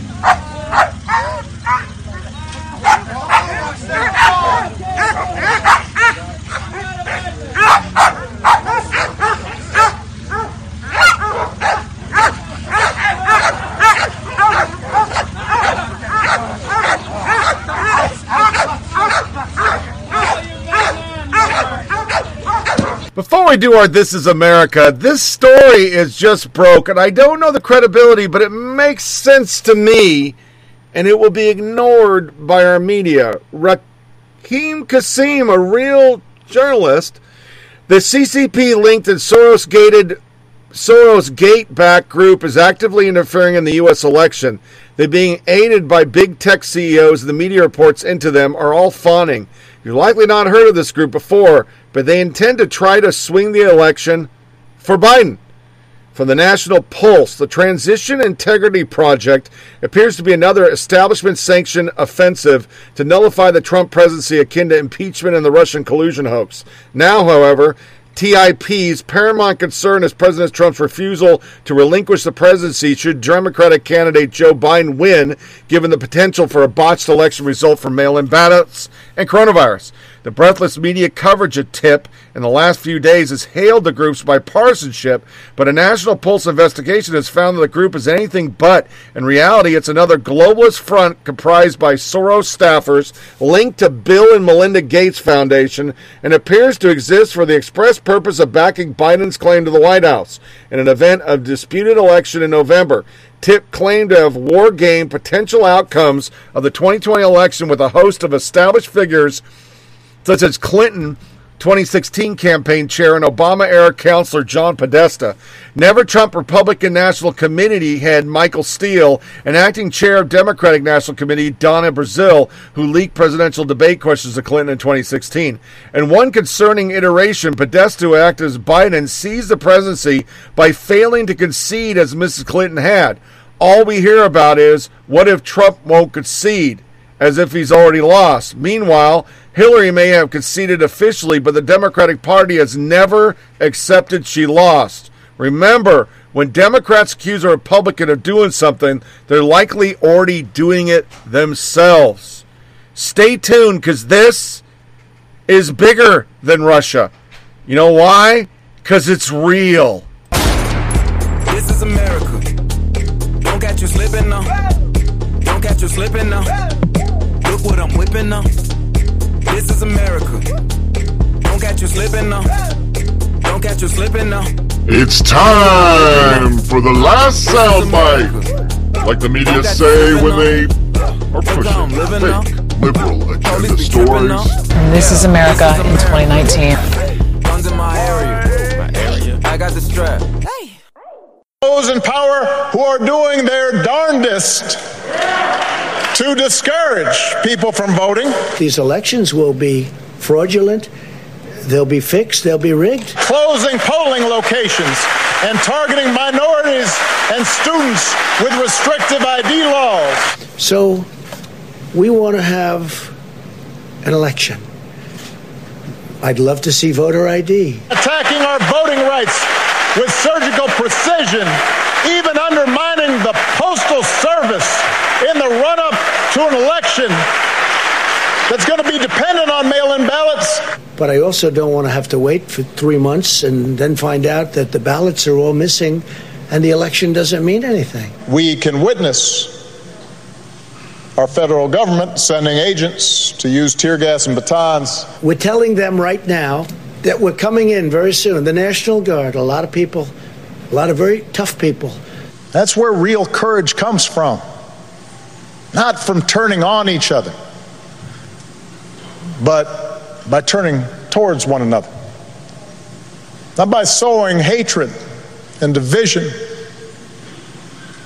but by spreading love and truth. And we're telling right now these protesters, and many should be arrested, because these are professional agitators, these are professional anarchists, these are people that hate our country. So if anybody uh, decides that they're going to attack Barack Obama or anybody else for speaking the way they did at John Lewis's funeral, they knew what were what was going to happen. And if if somehow it's sleazy to talk about the right of black and white, uh, Hispanic, uh, Asian American uh, voters to be able to get out and profess their democratic choice on election day, if that's somehow sleazy, well, um, well, then you have a different view of America than John Lewis and the overwhelming majority of Americans have. Take politics out of it.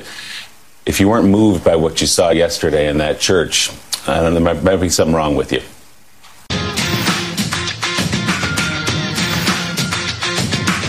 In my zeal to read that story, I forgot to prep the This is America. And once again, it goes with the narrative, but they took it to the next level because it's Morning Joe, which is how dare you racists criticize Obama politicizing once again at a goddamn funeral?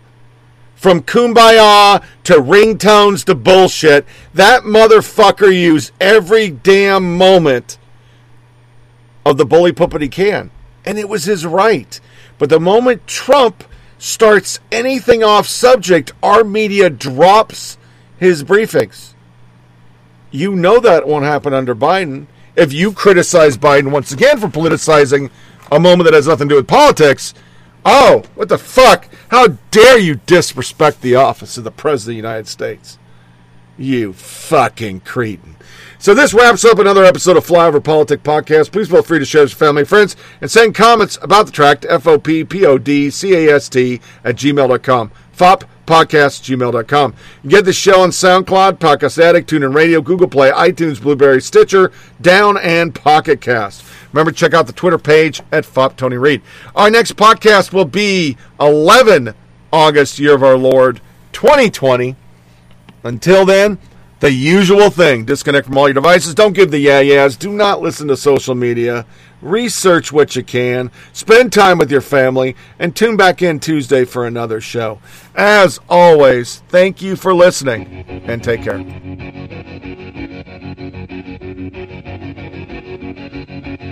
Thank you for listening to Flyover Politic Podcast. Please check out our Facebook page at FOP Podcast and Twitter account at FOP Tony Reed. Remember, it's a short ride. Make every day count.